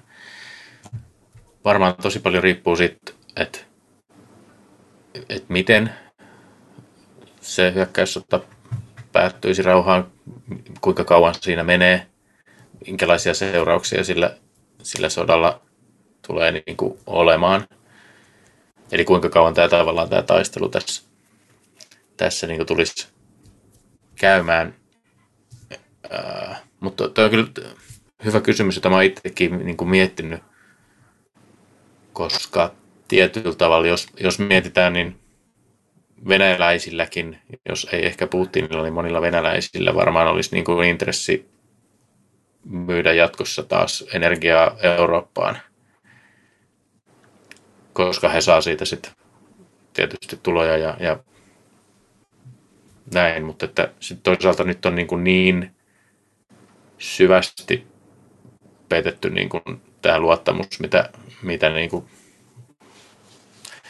länkkärijohtajat ainakin halusivat nähdä rakentuvan niin kuin vuosikymmenten ajan, ajan siinä, että tehtiin niin kuin Venäjän kanssa bisnestä ja, ja yhteistyötä, niin se niin totaalisesti on, on vedetty nyt niin kuin lunastuskuntoon se luottamus, että, että se voi kyllä olla, että vaikka jossain vaiheessa niin kuin hyökkäyssota päättyisi rauhaan, no, jonkinlaiseen rauhaan, mikä se nyt sitten onkaan se lopputulos, ja siitä voi riippua tosi paljon, niin, niin mä luulen, että yritykset esimerkiksi kyllä tulee jonkin aikaa muistamaan tämän, miten ne sai niin näpeille ja, ja miten nopeasti tilanteet voi muuttua ja, ja, ja tämän niin kuin luottamuskuvion. Mutta sitten toisaalta niin kuin, ää, jos tällaiselle ei nähdä niin kuin mahdollisuutta, että, että me ruvettaisiin sitten, tai siis no tällä hetkellä Venäjällä nyt ei ole paljon muuta tarjottavaa sitten kaupankäyntiin kuin se fossiilinen energia ja ehkä sitten ydinteknologia niin kuin myös. Mutta niin näitähän se niin kuin meille myisi, jos jotain. Et jos, ei, ei, jos siellä ei olisi mitään näkymää siihen, että noi tuu koskaan meiltä niin kuin mitään ostamaan, niin se olotila taas niin kuin itsessään voisi luoda semmoisen fiiliksen, että miksi pyrkiä rauhaan, jos ei siitä, jos ei siitä kuitenkaan niin kuin sit seuraa tavallaan mitään, mitään niin kuin hyötyä, koska on poltettu sillat niin, niin totaalisesti. Tavallaan niin kuin, ja tämä on tosi vaikea itsellekin kelaa sitä, että, että en halua olla missään tekemisissä venäläisten kanssa, mutta toisaalta jos se auttaisi tuota tilannetta Ukrainassa tai auttaisi Venäjää sitten jossain vaiheessa kuitenkin kehittymään niin kuin demokraattisempaan suuntaan, niin sitten niiden kanssa varmaan pitäisi olla niin kuin tekemisissä tavallaan. Mutta ei jotenkaan samalla lailla naivisti kuin mitä nyt oltiin oltiin tuossa pitkän aikaa. Ja niin, paremmin Venäjää tuntevat voisivat ehkä analysoida tätä tilannetta paremmin. Mä olen tuosta, mä olen tuosta itse asiassa eri mieltä, koska, koska tuota, se, miten se Venäjällä se homma toimii, on se, että tämä öljy- ja kaasuhana on sellainen, mistä tota, johtaja jakaa näille alaisilleen rahaa, ja jolla johtaja rakentelee sitten tätä sotakonetta.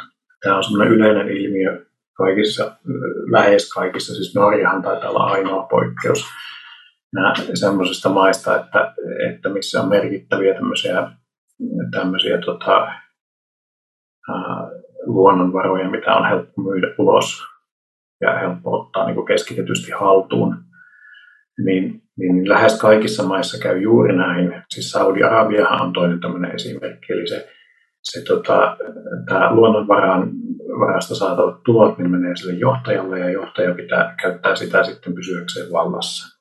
Ja minä itse asiassa mä uskon, että niin kauan kuin Venäjältä ostetaan öljyä ja kaasua, niin siitä tulee ikinä demokratiaa.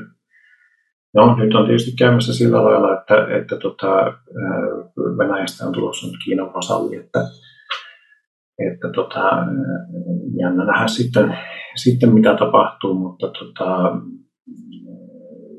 en, en usko, että silleen avaamalla kaasuhanat niin siellä nyt sitten tilanne parannisi, että kun taas sitten, että jos on tänne suljettuna, niin no, siellä nyt vedetään varastoista yli 50 vuotta vanhoja panssarivaunuja, että, että tota, jos ne ei saisi rahaa, niin, niin, niin kyllä se sotakonekin hyytyisi aika nopeasti. Eli sä meinaat, että se vaan pitää niinku romahduttaa tavallaan se, mutta mitä sieltä niinku raunioista sit tuhkasta sitten tavallaan nousee, jos ei sieltä no, sit voi nousta uusi No ainakaan sieltä, no ainakaan sieltä ei nousu niitä, niitä tota, panssaridivisionia. Että niin. Tämä on, niin se, tämä on niin se, että, että ei se, ei se niin varata, siis tässä ei ole enää varmaan venäläisten kannalta itsessään, niin kuin, heidän kannalta ei ole enää kuin huonoja vaihtoehtoja. Mutta että jos se jatkuu tämmöinen mm. niin kleptokratia, joka pitää itseään vallassa tämmöisillä öljy- ja kaasutuloilla, niin, niin, niin vaikea sen nähdä, että siellä niin mitenkään paremmaksi asiat menisivät. Että, se jatkaa vaan tuolla tiellä. Ja... No se niin, siellä, siellä, rakennettaisiin, siellä rakennettaisiin uudelleen sitten jonkunlaiset asevoimat ja sitten yritettäisiin uudelleen sitten, ja sitten jossakin vaiheessa ja taas otetaan riski siitä, että sitten koko homma eskaloituu ja karkaa käsistä. Ja jos ne sitten oikeasti kiinalaisten kanssa saa jollain tasolla hynttyyt yhteen, niin sieltä, sieltä tietysti sit saa osaamista ja teknologiaa niiden asevoimienkin rakentamiseen, mutta siinä tietysti Kiina ei sitten... Niitä, ei välttämättä anna niitä rakentaa niitä. Niin, niin, että se ottaa sen energiaa ja... Ottaa energiaa ja luon, Siperian luonnonvarathan niitä kiinnostaa, että, ja, mutta ei niitä varmaankaan kiinnosta semmoinen Venäjä, joka olisi aseellisesti uhka myös Kiinalle. Niin, aika paskamaisessa tilanteessa kyllä. Tämä Ja me ollaan tietysti siinä naapurissa. Tämä on aivan äärimmäisen kiinnostava teema, joka ansaitsisi melkein niin kuin oman sessionsa. Mm. Mä haluan silti ainakin nyt ö, tiiviisti ehtiä käsittelemään tässä yhtä isompaa kysymystä. Mulla oli tästä niin kuin, mulla on yläotsikko ja sitten siinä oli kahdeksan alakysymystä, mutta mä teen tässä nyt sillä tavalla, että mä kerron yläotsikon ja ympään vähän jotain mun tausta-ajatusta siihen ja pyydän teiltä sellaiset kommentit siitä, että ehkä jos saataisiin niin kuin viiteen minuuttia sidottua ainakin jotain tästä teemasta. Eli, eli tämä NATO ja sotateollinen kompleksi on nyt tämä mun alaotsikko tässä. Eli tota, mm, No ensinnäkin niin tulee mieleen tämä, että, että Yhdysvaltain armeija on yksi maailman suurimmista fossiilivoimalla toimivista koneista ja sitä kautta myös niin kuin, NATO on hyvin kytköksissä tähän samaan koneistoon. Että miten tätä pitäisi ajatella, tätä niin kuin, että me nyt tavallaan niin kuin annetaan meidän luottamuslause, vaikkakin toki niin kuin aikamoisessa pakkotilanteessa tai ainakin suuren paineen alla, että sinänsä niin kuin itse ainakin ymmärrän hyvin, että miksi tämä ratkaisu on tehty, mutta että, että tosiaan niin kuin, jos miettii niin kuin meidän koko tämän planeetan kantokykyä, niin meidän pitäisi kyetä etenkin nyt tilanteessa, jossa ö, kehitetään yhä tuhovoimaisempia asejärjestelmiä, kaikenlaiset tekoälysysteemit sun muut astuu mukaan kuvioihin. Meidän pitäisi kyetä niin kuin ala, ajaa tätä sotateollista kompleksia alas tavalla tai toisella. Ja sitten me nyt sitoudutaan, niin kuin, tietysti Suomi on pieni maa, mutta kuitenkin että sitoudutaan niin kuin Naton kaltaiseen ö, organisaatioon yhteenliittymään.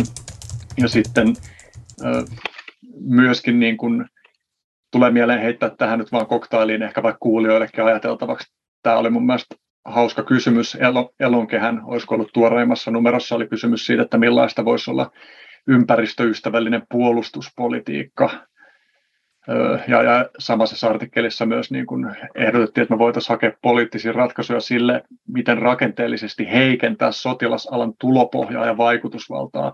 Että mä ymmärrän niin kuin hyvin esimerkiksi sen kauhun tasapainomekanismin, joka liittyy ydinaseisiin, että tavallaan tilanteessa, jossa monilla isoilla valloilla on ydinaseita, niin voi rauhan ylläpitämiseksi olla aika hyvä asia, että niitä ydinaseita on muillakin, mutta sit samanaikaisesti tästä niin kuin peliteoreettisesti helvetin visaisesta ongelmasta pitäisi kyetä navigoimaan tavalla tai toisella ulos, niin tässä nyt tällainen kimppu, tällaisia hajatelmia, joita toivon, että voitte tiiviisti jotenkin kommentoida.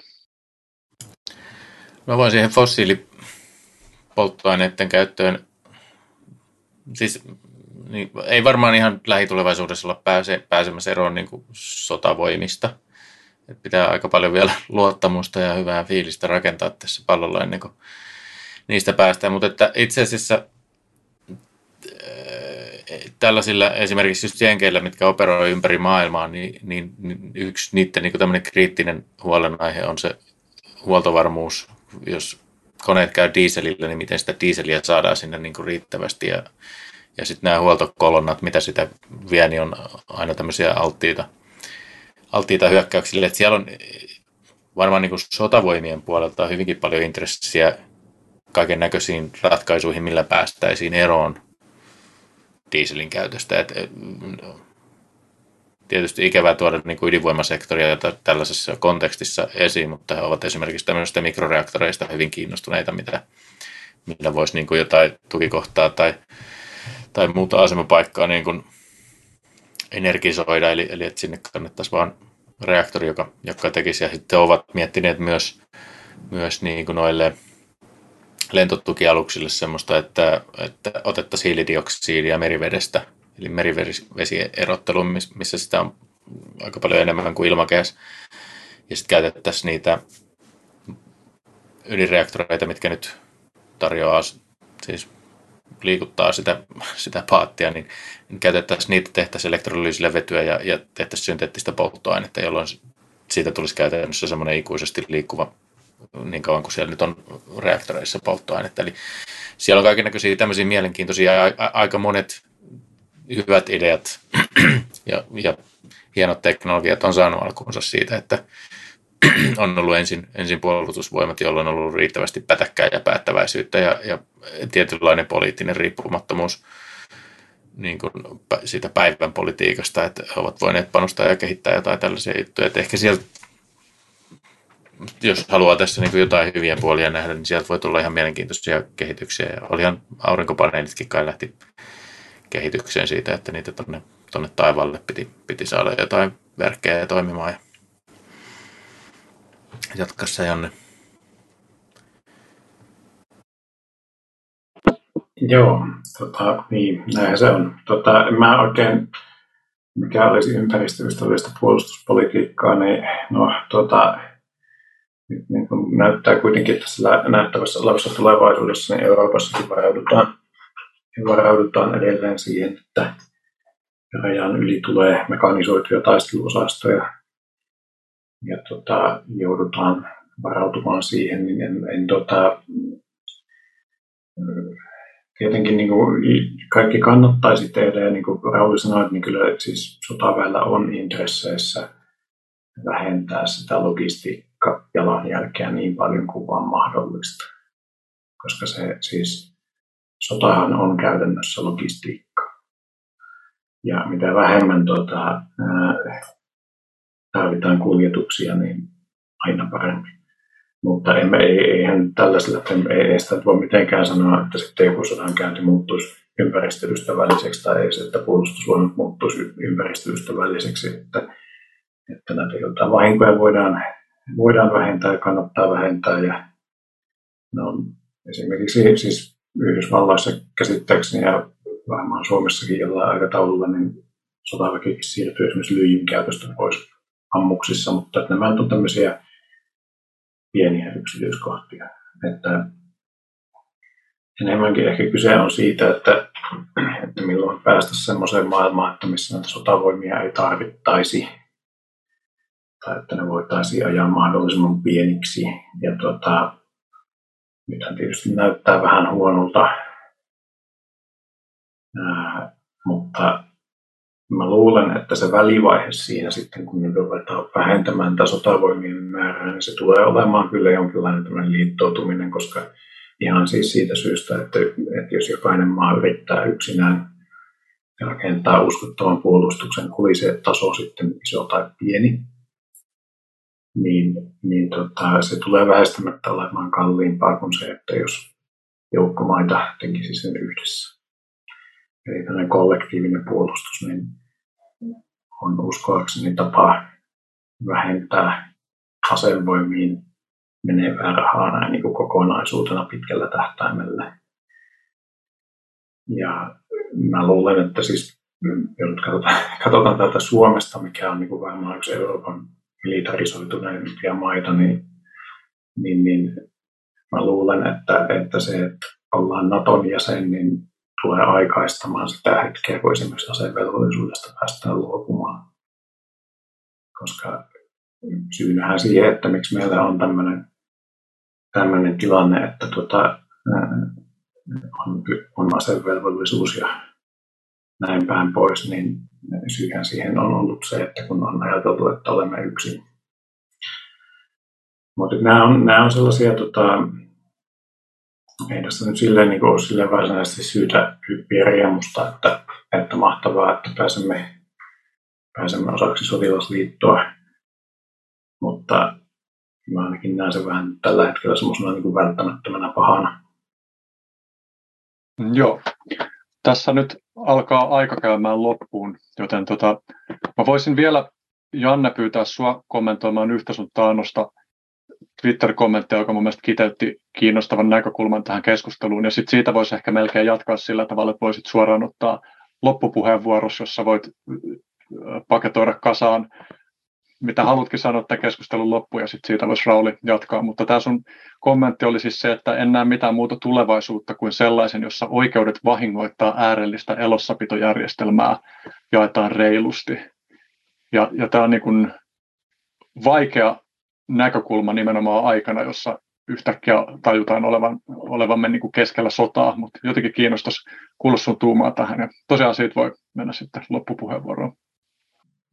Niin, tota, me on paljon puhuttu siitä, että minkälaisilla tekniikoilla ja miten, miten vaikka poistetaan fossiilisten polttoaineiden käyttöä. Tämä on tärkeä keskustelu, mutta tota, on ihan siis yksinkertaisesti vain tosiasia, että minkälainen määrä tekniikkaa tai tehokkuutta tai mitään muutakaan, niin se ei vain kertakaikkisesti voi riittää, jos kulutus jatkaa vain kasvua. Eli jos me vaan, vaikka me tehtäisiin miten tehokkaasti asioita, niin jos me vaan tehdään niitä asioita koko ajan enemmän, niin ennen pitkään me tullaan aiheuttaneeksi liian paljon vahinkoja ympäristölle. Ja nyt kun mä puhun tästä elossapitojärjestelmän vahingoittamisesta, niin mä käytän tätä niin semmoisena lyhyenä yleisterminä kaikenlaisille vahingoille, mitä me aiheutetaan kasvihuonekaasupäästöistä, biodiversiteetti, ää, tuhoihin ja niin edespäin. Siis näitä, näitä on monia tämmöisiä mekanismeja näin tarkemmin ottaa, mutta, mutta me voidaan silleen, niin kuin näin yksinkertaisuuden vuoksi, niin voimme sanoa, sanoa tämän asian niin, että, että tota, meillä on mehän elämme siis pallopinnalla, joka on välttämättömästi äärellisen kokoinen. Ja sille pallopinnalle mahtuu äärellinen määrä ekosysteemejä, jotka on riippuvaisia esimerkiksi auringonvalosta. Nämä ekosysteemit toimii tämän avaruusalusmaan elossapitojärjestelmään. Me emme osaa korvata niitä, voi olla, että, että ehkä joskus osaamme, mutta ei näytä kovin todennäköiseltä, että mitenkään kovin pian.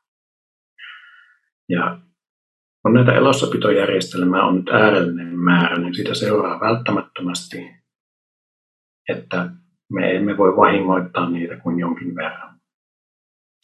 Ja monet niistä uusiutuu, eli ne pystyy korjaamaan vahinkojaan, mutta tämäkin, tämäkään ei ole ääretöntä, ja mitä enemmän niitä tuhotaan, niin sitä enemmän myös tuhotaan niiden kykyä uusiutua. Jälleen ollaan siinä kohdassa, että, että voimme vahingoittaa näitä vain jonkin äärellisen määrän verran. Ja ennemmin tai myöhemmin, todennäköisesti ennemmin, luultavasti jo 80-luvulla, niin tulemme ylittäneeksi rajan siinä, että miten paljon näitä järjestelmiä kannattaa vahingoittaa ilman, että se aiheuttaa merkittäviä riskejä meidän omalle me, ihmisten ja ihmisen sivilisaation olemassaololla. Joten kysymys on se, että kun meillä on jotakin resurssia, kuten vaikka tätä mahdollisuutta vahingoittaa näitä järjestelmiä, niin äärellinen määrä, niin silloin seuraa aina kysymys siitä, että miten tämä resurssi pitäisi jakaa. Ja tähän on tietysti niin monenlaisia ratkaisuja, mutta, mutta tota, suurin osa niistä niin johtaa käytännössä siihen, että me emme kykene asettamaan rajoja sille, että kuinka paljon aiheutamme näitä vahinkoja. Esimerkiksi, että jos, jos nyt jatketaan tällä nykylinjalla, niin, niin siitä seuraa se, että ihmiset tässä niin kuin jatkuvassa enemmän tavoittelussa, mihin meidän tämä järjestelmä sekä kannustaa että käytännössä myös pakottaa, niin ihmiset tulevat löytämään porsaareikiä kaikista rajoista ja vastustamaan kaikkien rajojen asettamista. Seurauksena on se, että me emme pysy näissä turvallisissa rajoissa. Ja kun palataan tähän sotamobilisaatiohommaan, niin se itse asiassa tarjoaa meille ainoan esimerkin historiasta, missä on kyetty tällainen tilanne ratkaisemaan. Eli kun on oikeasti jotakin resursseja, jota ihmiset tarvitsevat, niin äärellinen määrä.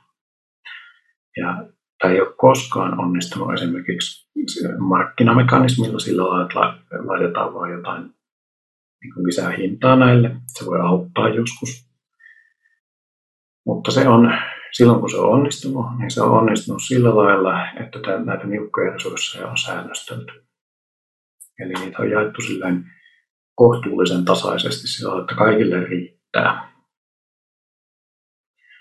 Ja mä uskon, että tällaiseen me tulemme menemään. Nyt sitten, miten tämä säännöstely käytännössä toteutetaan, niin siihenkin on taas niin kuin kymmenittäin erilaisia vaihtoehtoja. Henkilökohtaisesti suosisin sitä, että annetaan markkinoiden toimia, mutta rajoitetaan sitä, miten paljon ihmiset saa omistaa. Tai sitten me voidaan tehdä sillä lailla, että antaa ihmisten omistaa niin paljon rahaa kuin he haluavat, mutta että sitä ei saa esimerkiksi käyttää kuukaudessa kuin jonkun tietyn määrän. Muitakin vaihtoehtoja on. Voidaan laittaa ihan suoraan kortille vaikkapa tai jotain pisteitä käyttää tai tällaisia, mutta näissä tulee sitten taas enemmän tehokkuustappioita. Mutta joku tämmöinen järjestelmä me joudutaan ennemmin tai myöhemmin ottamaan käyttöön. Ja tämä on semmoinen sellainen kysymys, että jos mä nyt lopetan tähän sillä lailla sanomalla, että, että tota, tätä ongelmaa ei voi paita avaruuteen, koska kyse ei ole niinkään raaka-aineiden riittävyydestä, vaan ekosysteemien riittävyydestä, ja niitä ei tiettävästi tässä aurinkokunnassa ole. Ja avaru, jos me asuttaisimme näitä muita planeettoja tai rakentaisimme jotain avaruussiirtokuntia, niin sielläpä tämä ongelma vasta olisikin iso, koska tällaiseen suljetun ekosysteemin, suljetun elossapitojärjestelmän kyky sietää vahinkoja olisi vielä paljon pienempi. Eli tämä ongelma joudutaan joka tapauksessa ratkaisemaan. Ihan sama, miten paljon tekniikka kehittyy. Ja mä suosittelisin, että tätä ruvettaisiin nyt ratkomaan.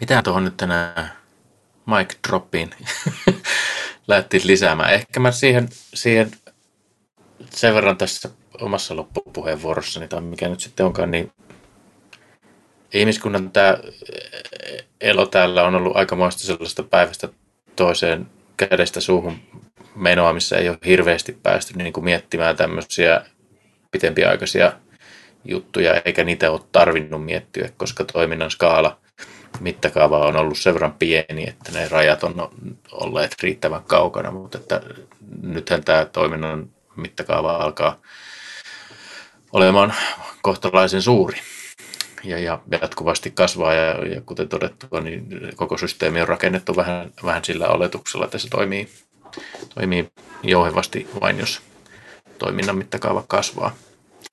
Eli niin kuin Janne sanoi, niin, niin jonkinlaisia tämmöisiä rajavetoja tullaan niin kuin tarvitsemaan. Ja sitten toisaalta, niin kun, jos taas katsoo sitä teknologiaa ja teknologiakehityksen tarjoamaa niin kun mahdollisuutta pienentää sitä vahinkoa, mitä me, mitä me aiheutetaan, niin sitä kautta me periaatteessa pystytään tietyllä tavalla laskemaan se määrä hyvinvointia, miten se nyt sitten haluaakaan laskea, onko se no PKT on onneton mittari tässä, mutta jos käytetään sitä, niin PKT per, per tota, kansalainen kertaa kansalaisten määrä kertaa tekni, teknologian taso, jos, tai jaettuna teknologian tasolla ehkä, jos oletetaan, että suurempi on parempi, niin tulee se taso mikä määrä hyvinvointia tavallaan tietyllä vahinkoasteella voidaan niin kuin luoda. Ja siinä mielessä mä pidän niin kuin tärkeänä tätä teknologian kehittämistä tosi voimakkaasti myös, koska se määrittää sen, että miten hyvinvoivat ihmiset voivat elää semmoisessa, miten hyvinvoimina me voidaan elää semmoisessa maailmassa, mikä ei riko näitä rajoja. Ja se tulee siitä niin kuin kertoimesta, että mitä parempaa teknologiaa, niin sitä parempi hyvinvointi meillä on. Mutta sit, ja se teknologia itse asiassa tällä hetkellä näyttää, että sitä teknologiaa kyllä on ja sitä voidaan kehittää ja nämä niin kuin jonkinnäköiset polut niin kuin meillä on, että on ydinvoimaa uusiutuvia synteettisiä polttoaineita, akku, akkuja ja sähköautoja ja, ja niissä niin kuin kierrätystä ja kaiken näköistä muuta niin kuin näille materiaaleille, joita ei polteta. esimerkiksi energiaksi. Että nämä, nämä niin kuin työkalut löytyy, mutta se mikä meidän pitää sitten tosiaan niin kuin sosiaalisesti ja poliittisesti saada sovittua on se, että, että miten me pystytään niin kuin rajoittamaan se vahinko riittävän pieneksi, ettei se sitten rupea tavallaan syömään jossain vaiheessa sitä koko järjestelmän kantokykyä liian nopeasti, mihin me ei pystytä sitten ehkä vastaamaan, vastaamaan sillä teknologialla. Että täällä ihan hyviä aloitteita on, on tässä niin kuin näkynyt esimerkiksi täältä niin kuin rewilding, eli, eli uudelleen villinnyttämisskenestä ja, ja puheista, että puolet Euroopasta pitäisi niin kuin rauhoittaa ihmistoiminnalta tai puolet planeetasta tai mikä se nyt sitten onkaan. Niin jotain tämmöisiä, tämmöisiä tarvitaan ja sitten ne tarvitaan niin kuin laajasti kansainväliseen käyttöön ja, ja sitoviksi niin kuin ilmastotavoitteiden tavallaan ohella. Että me oikeasti ihmiset niin kuin tulee toimeen pienemmällä jalanjäljellä ja, ja sitten koska me kuitenkin tiedetään se, että ihmiset mieluummin haluaa niin kuin parempaa huomista kuin huonompaa huomista ja enemmän huomenna kuin vähemmän huomenna, niin, niin sitten me tarvitaan sitä teknologiaa niin kuin siellä tavallaan mahdollistamaan ihmiskunnan kehitys. Ja esimerkiksi se, että ne on miljardit köyhi, köyhät ihmiset nousevat pois sieltä köyhyydestä ja saavat nauttia hyvästä elämästä siinä, missä mekin. Tämä on vaikea yhtälö. Ja tämä on yksi niistä itse asiassa avainsyistä, minkä takia mä itse kannatan kaikkien teknologioiden maksimaalista hyväksikäyttöä, mukaan lukien ydinvoima, joka on pitkään ollut sellainen, että sitä ei ole maksimaalisesti hyväksikäytetty, vaan suorastaan siis syrjitty näissä vaihtoehdoissa. Koska ongelma on niin massiivinen, että sitä on vaikea ymmärtää, niin ihan turha lähteä niin kuin B-luokan joukkueella, mistä on jätetty hyvät, hyviä pelaajia pois, niin, niin, niin lähtee si, siihen matsiin, että kaikki, kaikki tarvii siinä kyllä olla mukana. Ja jos Euroopassa tuntuu vielä olevan jonkin verran semmoista hifistelyn varaa ilmapiiriä, mutta ehkä tämä sota tulee sitä niin kuin karsimaan sit sitäkin, että, että tajutaan se, että okei, että ei meillä nyt ehkä ole varaa syödä sitä kakkua, että me tarvitaan sitä leipääkin tyyppisesti. Et, et, otetaan ehkä sitten myös niin kuin CRISPRit ja muut geenieditoinnit ja tällaiset niin kuin enemmän käyttöä, kun nyt ne on ollut täällä, täällä aika lailla kiellettyjä tai todella hankalia. Ihan jo sen takia, että silloin pystytään niin kuin pienemmällä ympäristöjalanjäljellä tuottamaan enemmän vaikkapa ruokaa. Ja toisaalta lihansyönnistä siirtyminen enemmän, enemmän kasvisvaihtoehtoihin tai sitten jonkinnäköisissä bioreaktoreissa tehtyihin tuotteisiin. Niin tämmöisiä kaikennäköisiä tosi innostavia teknologioita on, mutta pitää pitää tavallaan kyllä siellä taustalla toi No Brasiliassa on sellainen sanonta, että kun paistat kalaa, niin pidät toisella silmällä, silmällä kissaa. Et, et pitää vähän, ei voi keskittyä vaan siihen teknologia-hommeliin, vaan pitää huolehtia, että sit myös se politiikka ja, ja muut tulee rajoittamaan sit omalta osaltaan sitä, sitä ympäristön tuhoamista. Se eipä mulla oikeastaan tänne enempää. Joo. Herrat, kiitos paljon sekä näistä erittäin paljon ajatuksia herättäneistä ja herättävistä loppupuheenvuoroista, että koko tästä keskustelusta. Mä taas ymmärrän hyvin, että miksi me tehtiin Raulin kanssa kuustuntinen podcasti, tai olisi ansainnut saman pituuden. Olen myös vähän hämmentynyt siitä, että miksi mä tehnyt Jannen kanssa pidempään kuin oliko se 2 tuntia 20 minuuttia, mutta pitää varmaan Jannen kanssa ottaa seuraavaksi uusinta podcasti, koska siitä on jo useampi vuosi aikaa. Tota, kiitos kaikille, jotka on ollut mukana tässä, osallistunut kysymyksillä ja, ja kuuntelemalla. Pahoittelut niille, joiden kysymystä en ehtinyt esittää. Mä ajattelin, että mä voisin itse asiassa tehdä sillä tavalla, että mä laitan vielä noin pari vastaamatta jäänyttä kysymystä teille, Janne ja Rauli, niin jos kerkiitte vastaamaan jossain kohtaa ja heittää mulle, niin mä voisin laittaa vaikka ainakin tuonne mun Patroni-kanavalle luettavaksi ne. Ja tosiaan jos joku haluaa tukea mun tekemisiä, niin Patreonin kautta, patreon.com kautta Soinnunmaan Henry, sen voi tehdä. Tuun tekee varmaan toisinaan näitä tällaisia live-sessioita, ainakin nyt olisi tarkoitus, että jokunen kappale vuodessa. Mä painotan enemmän kyllä noita niin kuin perinteisemmän formaatin podcasteja, mutta tämä oli mun mielestä hyvä kokemus ja tässä tehdyistä virheistä toivottavasti myös oppi seuraavaa sessioon varten jotain. Ja, tota, ja tosiaan niin mun Patreon-tilaajana siis sai maksuttoman pääsyn tähän, tähän sessioon. Ja tota, mm, mitäpä muuta. Toivon, että ihmiset tilaa, tilaa noin mun somekanavat ja tilaa podcastin, jos se ei ole jo tilauksessa, ja tilaa myös Jannen ja Raulin ainakin Twitterit ja äh, Rauli nyt on Facebookissakin, että ehkä sitäkin voi tilata ja kat- katselkaapas herrojen verkkosivuja googlaamalla löytyy ja äh, jos haluatte vielä tähän jotain tavoitettavuusasiaan lisätä, niin voitte sen tehdä, mutta muuten suuri kiitos kaikille osanottajille ja, ja puhujille ja tota, Paljon hyviä kysymyksiä jäi käsittelemättä, mutta niinhän siinä aina käy, etenkin kun var, var, valmistautuu liikaa etukäteen. Öö, vielä joku juttu oli, mitä piti sanoa. Joo, jos vielä haluatte lisätä jotain te, siitä, mistä teitä kannattaa seurata, niin saatte tehdä niin, tai sitten voidaan pistää pillit pussiin. Ei mitään, kiitos omasta puolestani ja Google auttaa. Pitää mennä. Joo, kiitos samoin. Kiitoksia kuulijoille ja tuota, kiitoksia järjestäjälle. Tuota, jatketaan aiheesta. Joo, kiitos paljon. Ihmisiä, siis eläimiä. Ihmisiä, siis eläimiä.